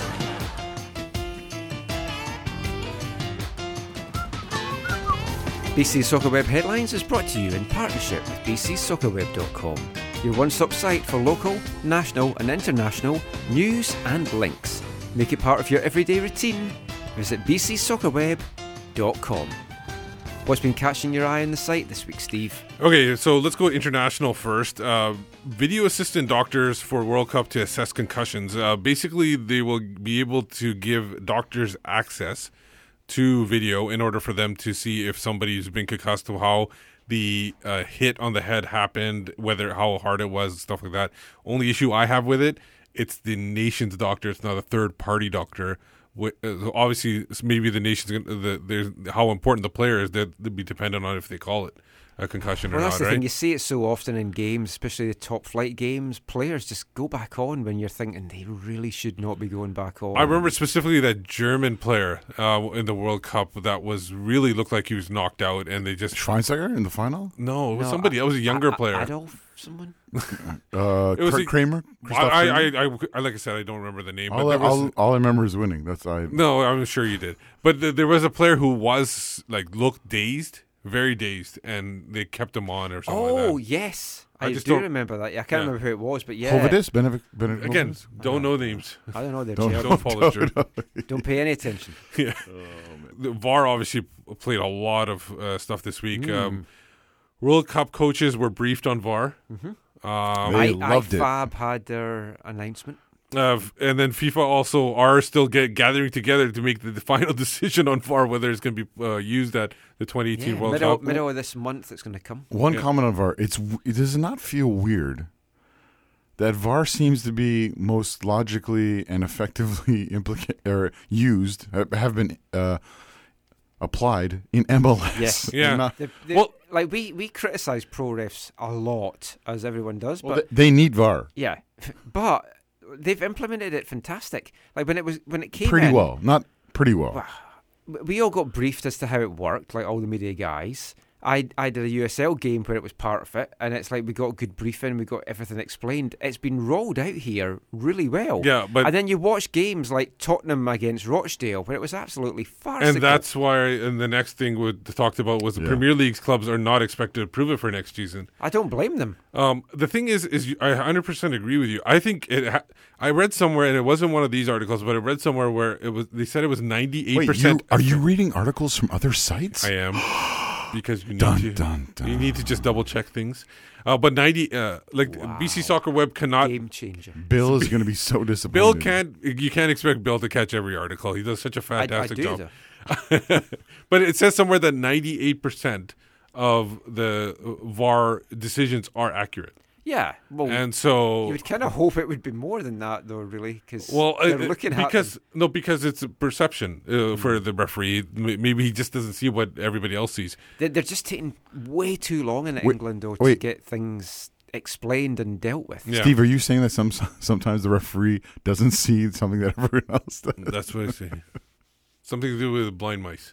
Um, um, I, uh, news from Iran: they detained 35 women for going to a football match, uh, just for going to a football match, trying to enter. Uh, the match was atten- uh, attended by FIFA President uh, Infantino, Gianni Infantino. Um, he assured people the next day that eventually uh, women would be attending matches in Iran. Of course, Blatter said the same thing years ago, and that hasn't changed. So I don't know how much that's going to change. And they, they've changed it in Saudi Arabia. Yeah. I believe. So, I mean, you can go and watch games there. And when we talked about this before, that there's a really good film, Offside. It's about two girls that dress up as boys to go in and, and watch the football. So check that out if you haven't already. And and one of my favorite things from a couple years ago was when I think it was in Turkey. I'm going to say that the the men were the men were banned from the match, and it was only women and children allowed to go, or something like that. Do you recall that? I can't. I, I, there was a YouTube video. I don't, but it sounds wonderful. It was a YouTube video. Uh, I saw it on YouTube, and it, um, I can't remember what teams it was, but it was that that where it was just women at the match and just kids. Did the No kids all have flares? I don't think so. Oh. It was more flowers and candies. Um, okay, so getting into U.S. soccer, uh, bad news for NASL. They will be M- more canceling. bad news. They will be canceling their full 2018 season. They were going to play fall. They canceled spring. Going to play fall. That's done off too. Jack. Uh, uh, they're down to four teams now. Or well, something. Jacksonville Armada, Miami, and the Cosmos apparently going to NPSL, and San Diego will be going to uh, USL, trying to get into it in 2019. I, I honestly think USL should not let them in unless they change their ridiculous name. The 1904. 1904 San Diego is this Yeah. called? Yeah, it's I don't. Not just 1904 FC. Yeah, 1904 What- FC. okay, sorry, is that when the like San Diego became a city? Maybe, possibly. I don't No. know. Tell me, 19, 19th letter of the alphabet is S. Oh. The fourth letter of the alphabet is D. Oh my goodness. Are you serious? 1904. We lost Zach. We That- lost that's okay. what the locals refer to in the gang community in, in San Diego as. Oh, at least "Hey, there's I'm some- From, at I'm least- from 1904. At I least there's think- some I think- local connection. I think they have some problems with supporters then if they're looking for gangs to support them. yeah, but because because like Bayer Leverkusen, it's it's Bayer Leverkusen 04 because they were founded in 0, in 04, right? Which You know, makes like sense. All the reformed Phoenix clubs in England usually put the There, year there were, I think there was an foundations. Anchorman reference too to 1904, but I can't remember what it was. It was it was something weird. Like he gave some false fact about 1904 Well, at least it in wasn't San Go Diego. F Yourself FC. or Yeah. something. Uh, but they uh, uh, NASL, like we said, NASL season is canceled, but the lawsuit continues. It will be Oh, going it's forward. a never-ending lawsuit. and, but only the 20 like NASL technically isn't dead, right? It's just the 2018 It's- like season. this season's canceled, yeah. But then, but the Yeah, they still have hopes, but yeah. they're down to four teams. So Punk is nicht tot. MLS news. Um, Beckham's um, Miami Stadium looks uh, kind of um, uh, no, might not happen. um, there's a there's a lawsuit. who would have thought? There's a there's a lawsuit from uh, a certain individual. I can't remember his name, but uh, he's a he's a you know citizen, and he's he's suing because he feels like the uh, Miami Stadium is receiving secret discount from taxpayers, so he's getting some Mm. kind of discount there. He thinks it's illegal uh, based on uh, Florida laws, and also another issue is their own owners are having issues with the site because they don't think it's big, Big enough, enough, yeah. because they want to make the most technological advanced futuristic stadium in the country. I don't know what that means. I don't know what they're going to have It'll there. be like one of those solar powered. Qatar ones with like air conditioning. Oh. Oh, I, don't. I don't know. I just like That's how I on saw I saw that one. Yeah. When you go on the MLS website and it has all the team logos at the top, and then it has NSH for Nashville, and it just says MIA, which is I think missing in action, which is what this team is going to be. That, yeah, who? I mean, this is not surprising, right? Like, no, I don't think anyone is shocked that there's more Issues. issues with finding Yeah. a place to p- build a ground for them. Uh, speaking of issues, uh, Austin, uh, the the future Oh, site of possibly Columbus, might not be the future site. Um, USL will the Austin team for the USL will start going forward. Yeah. they're going to have a. They've been on hold for four and a half months, but they are building a 5,000 seat stadium, and they will move. But they will move if MLS does come to Austin. So they are in that. But they they kind of given the green light to expand in 2019. Well, no, it's not the. It's not even totally that they've been given the green light. They've been said. They said if you, if you if don't- don't start in Yeah. 2019, you might lose the Yeah. the. I don't know if they're But- losing money or just the franchise. I think they'll just lose the whatever. opportunity to join the league. He- Here's what I think is going to happen. They won't end up in Austin, but they'll strike Precourt will strike a deal with San Antonio, and the team will end up there. Ooh, interesting. Oh man. Um, That- yeah, that would. Uh, So, Uh, but the one site has been uh, the Parks Board uh, voted eleven to zero to take uh, Metro Park site off the table. It's a Guerrero National um, Metro Park Guerrero- or something. Guerrero, yeah. And uh, essentially they're saying that they're not anti-soccer or anti-soccer stadium, but they don't want it built on public parkland. well, some of the people were appalled that that was Yeah, even that was an even option. brought up. And then the Precourt people are, are saying they nothing should be taken off until all of them have been an, uh, analyzed or whatever. Of course, they're going to say that. Yeah. but you can't expect to build it on parkland. It just makes the whole thing even worse. Uh, It's Precourt ba- is pretty bad as it is. Uh, in one s- uh, a certain, I think it was the Statesman. Uh, Precourt is being compared to the monorail salesman. Oh, yeah, I- I- I read- I read yeah. that. Well, you're supposed to read all of them, exact. Um, uh, Seattle announced a live streaming partnership with YouTube TV Yeah. as well. I didn't read that. Um, I, I did. They still have they still have a s- uh, partnership with uh, on on the actual TV. I think it's KCPQ and some Kong TV. They still used to have be on Joe TV. Yeah, and, but I think that was used it was to be Root no, no. Sports and stuff they were Right. on as well. But it's going to be forty dollars a month for the for YouTube. YouTube TV. No, this no YouTube is basically you get on all the other channels as well. Like you'll get a lot get of TV, cable though. TV. Well, people who cut the cord and they want, just want YouTube TV. It's all like ABC, NBC, all those channels, and uh, It's just online. So yeah, it'll be online. Uh, but speaking of streaming, Yes. uh, we do have a streaming uh, avenue in Canada. I am in MLS DAZN. Can- The, the zone. so this shows. We were talking about this earlier, Michael. Mhm. This just shows how little uh, this league cares about Canada, because the by signing up to a great streaming service. well, no, okay. You get to watch darts. That's what I- I, have been spending the whole weekend so, doing. so uh, USL UK Open. I know you got it for free, but USL Live or sorry, USL Live, MLS Live. yeah, was, I did get that for free. I, I don't get the zone for free. Yeah, MLS Live was what like no, but it for- still works actually because I watched some games on it. Over I the think it was like what twelve dollars or something. no, it was no, no. It was, it was seventy nine ninety nine. It's oh, like- for a full year. But what, I mean, what- that's American. That's American, Yeah. right? So now what the, the zone is 150 for the year. 150 for the year, 20 a month. But you and- get and you get all this rubbish. You get all this rubbish year. darts. I guess there's no, some other you, football in uh, there. You get uh, you You get get uh, Cham- English Championship, Serie A. Carabao Cup. yeah, no one La Liga. Yeah, La Liga, Serie A, those small. And if smaller you like other leagues, they do have the NFL, the uh, American football, boxing. boxing. I watched darts. I think before I watch some of those Well, there you go. Now Well, see now You- you, if you get it, you can catch up on the because it's on demand, right? oh the darts it's- this weekend. They had to have the tournament with no fans. I just stopped. I just stopped all those. Like, well, actually, I never paid for beIN. I just had the, the preview, but I well, you get beIN on DAZN as well. really? Uh huh. Oh, it's a part of it. Yeah. Oh, I didn't know that. Mm. Because I stopped Sportsnet World like a, a while, months ago. I still have that for Oh, FA Cup and I would never Scottish sign up for that. Premiership. But you get your Scottish football. yeah, good. no, I did because German football. I'm barely watching MLS. Um, Anyway, I, I can't recommend the zone enough. It fantastic. They had issues initially with NFL and things not working. I've had no problems with it at all. The darts is fantastic. One bad thing though. you do get a free month as well. yeah. One bad thing though about MLS this year on MLS Live, you had your twenty-minute condensed games. That is not happening on the Zone or MLS Live yet. I don't know whether it's coming. Right. What about ESPN, where it's four dollars, four ninety nine a month? No, no. Yeah. Remember, this is ESPN. They're they're they're ESPN Plus. yeah they're charging what they're charging. It's not MLS. MLS sold it for whatever they're going to sell No, it. but but it's uh, E ESPN's. I'm just talking. What, what's the what's the price to con- the con- the consumer? That makes just feels dirty coming out of my mouth in that way.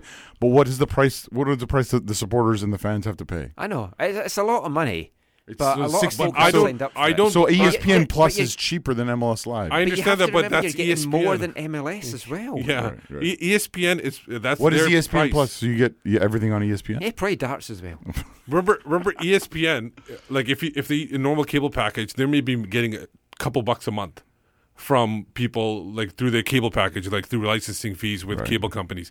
If they're able to charge five bucks and give you all their programming, they're going to make more money that Yeah. way than the two bucks they were getting from the cable company. So it makes sense for It's them. It's the future, Zach. It is the future. Oh yeah, no, I just uh, Whereas the zone, they have to they have to license every each product, Yeah. and they don't have a TV thing, so that's why their prices are higher. And with the zone, you've got seven days to watch the game in full, and everything else apart from MLS, you've got condensed highlights, and it's fantastic. there you go. Thanks for Darts, thanks for update. Darts condensed highlights. Yeah. Ooh. Wait, you watched darts without condensing? No, no. Oh, I, yeah, I've watched it all. Okay, that's enough darts. I've been watching eight hours of When's the darts a dart day. podcast come out? Uh, Joe and me are working on that after his exams. We are going to bring that out. Uh, I'm nice gonna, of you to be sensitive to Probably the going school to call schedule. it either kissing the lipstick or three in a bed. Yeah. What is that? Terms I have no idea, but I will have. I'll probably have to run the board. Um, getting to Canada. Uh, well, Canada, North America, Concacaf really. Uh, Gold Cup is expected to be expanded to 16 teams in 2019, Crossing my fingers for Cascadia. and uh, they're also moving the hosting, so it just won't be a, a home tournament for the U.S. anymore. Crossing my fingers for the Bahamas. But what do you guys think about that? Is, is good thing that they're they're they're, they're talking about like if it goes outside the U.S., it'll be kind of shared. Like for example, Yeah. um, like uh, El Salvador and you know Trinidad Tobago. I don't know. What, oh, what- Trinidad and Tobago could both host it. Yeah, Yeah. there you go. Yeah, St. they Kitts and Nevis. there you go. Yeah, Um, Morocco and Qatar. but they- they're keep, are they? They're keeping it every two years still, right? I don't know about don't that. know. They haven't decided so. on that. I, it's good to expand it, get the smaller nations in, but the quality's not going to be there either. So I think they just want more games. they do, but it's going to be crap games because the quality's not there. That's Doesn't the make a difference. People still pay for it. Um, Herdman is making news in Canadian soccer because he has appointed Mauro Biello uh, to a U twenty three director position, and Yes. gonna be he's gonna be the Olympic coach essentially. So, uh, you Man, know, was that just this week? It feels so just this long week, ago yeah. now. Well, it happened on Tuesday. Ah, I was on a And then- conference call with Herdman and, and Biello after Yeah, the appointment. And then he did. Then he, then he did a, um, a press conference finally. The, the first Mm. thirty day press conference. Yeah, so we're actually going to bring you that press conference, that, the conference call that was on in one of the extra podcasts, where a lot of it was in French. I didn't have a lot of idea what was going on, but some of it is in English. Uh, That I can understand. You could have done a, like a YouTube video of you listening to the call and your facial reactions. Oh, when I fir- when the, the call first went live and Richard Scott was just introducing everyone, it was all in French, and I thought I'd misread the email, and then it was a French conference call, and I was like, oh. but you hung in there. Yeah, so he's like saying, "Such a person, are you here? We, are you here? We?" And then Michael, "Yeah, I'm here."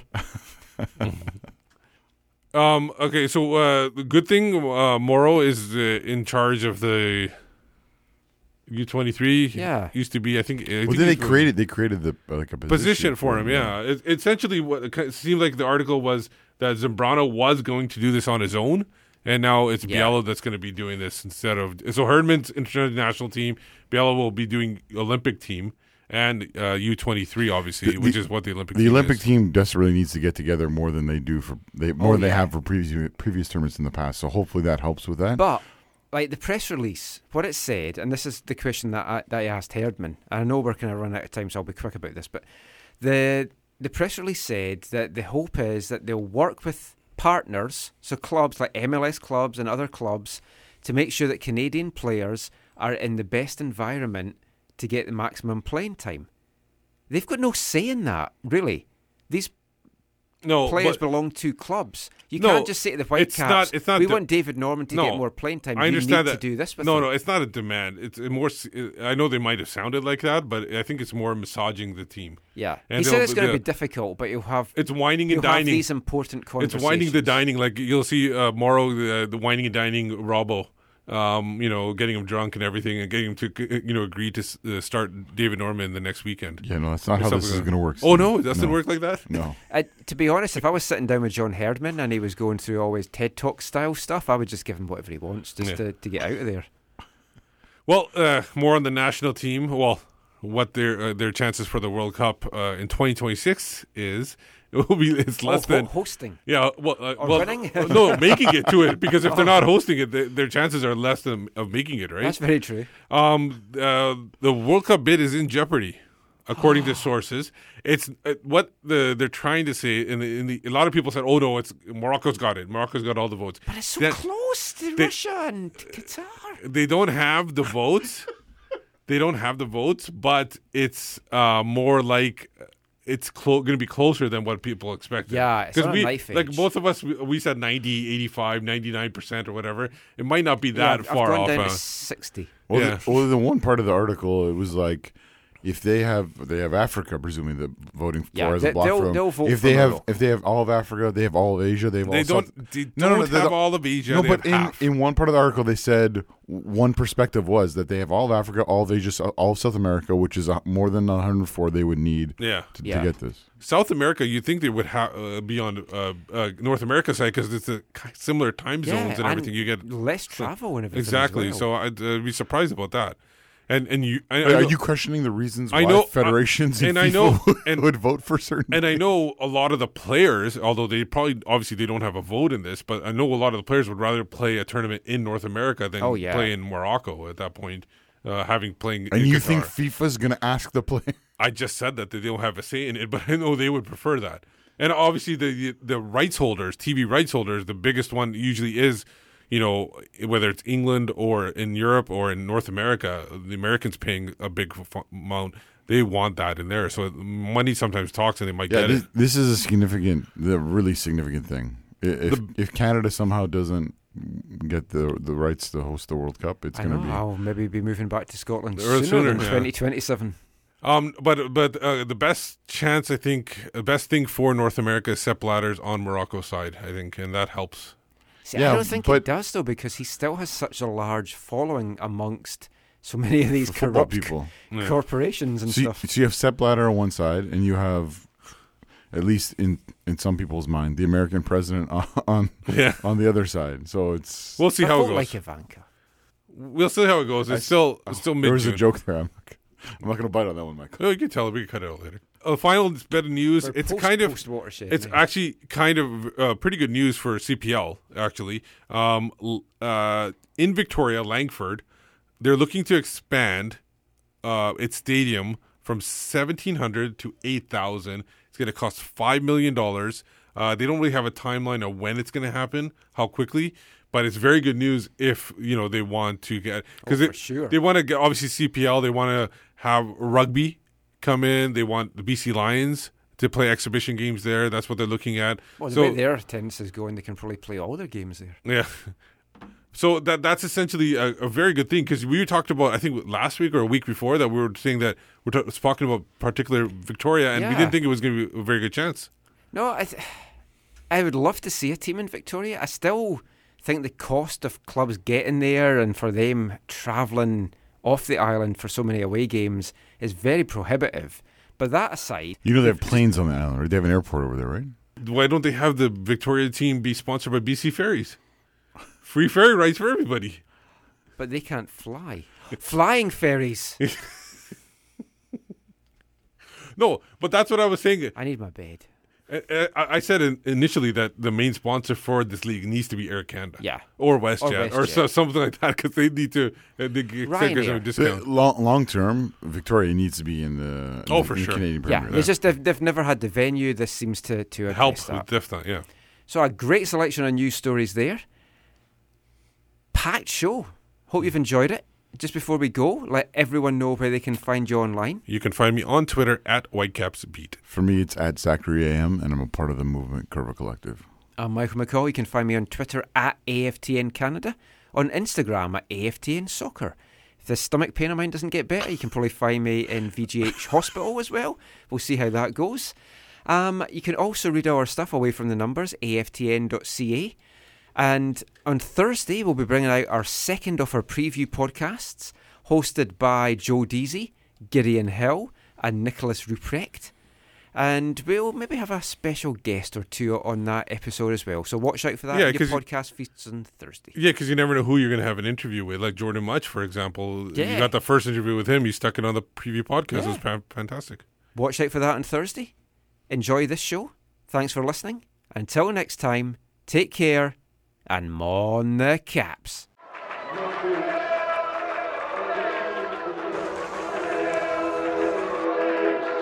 going to your first match is an experience you never forget. The atmosphere of what's going on around the pitch looks beautiful, and you always look and go, wow, I'd love to play here one day. If you get the bug, it's going to stay with you for life.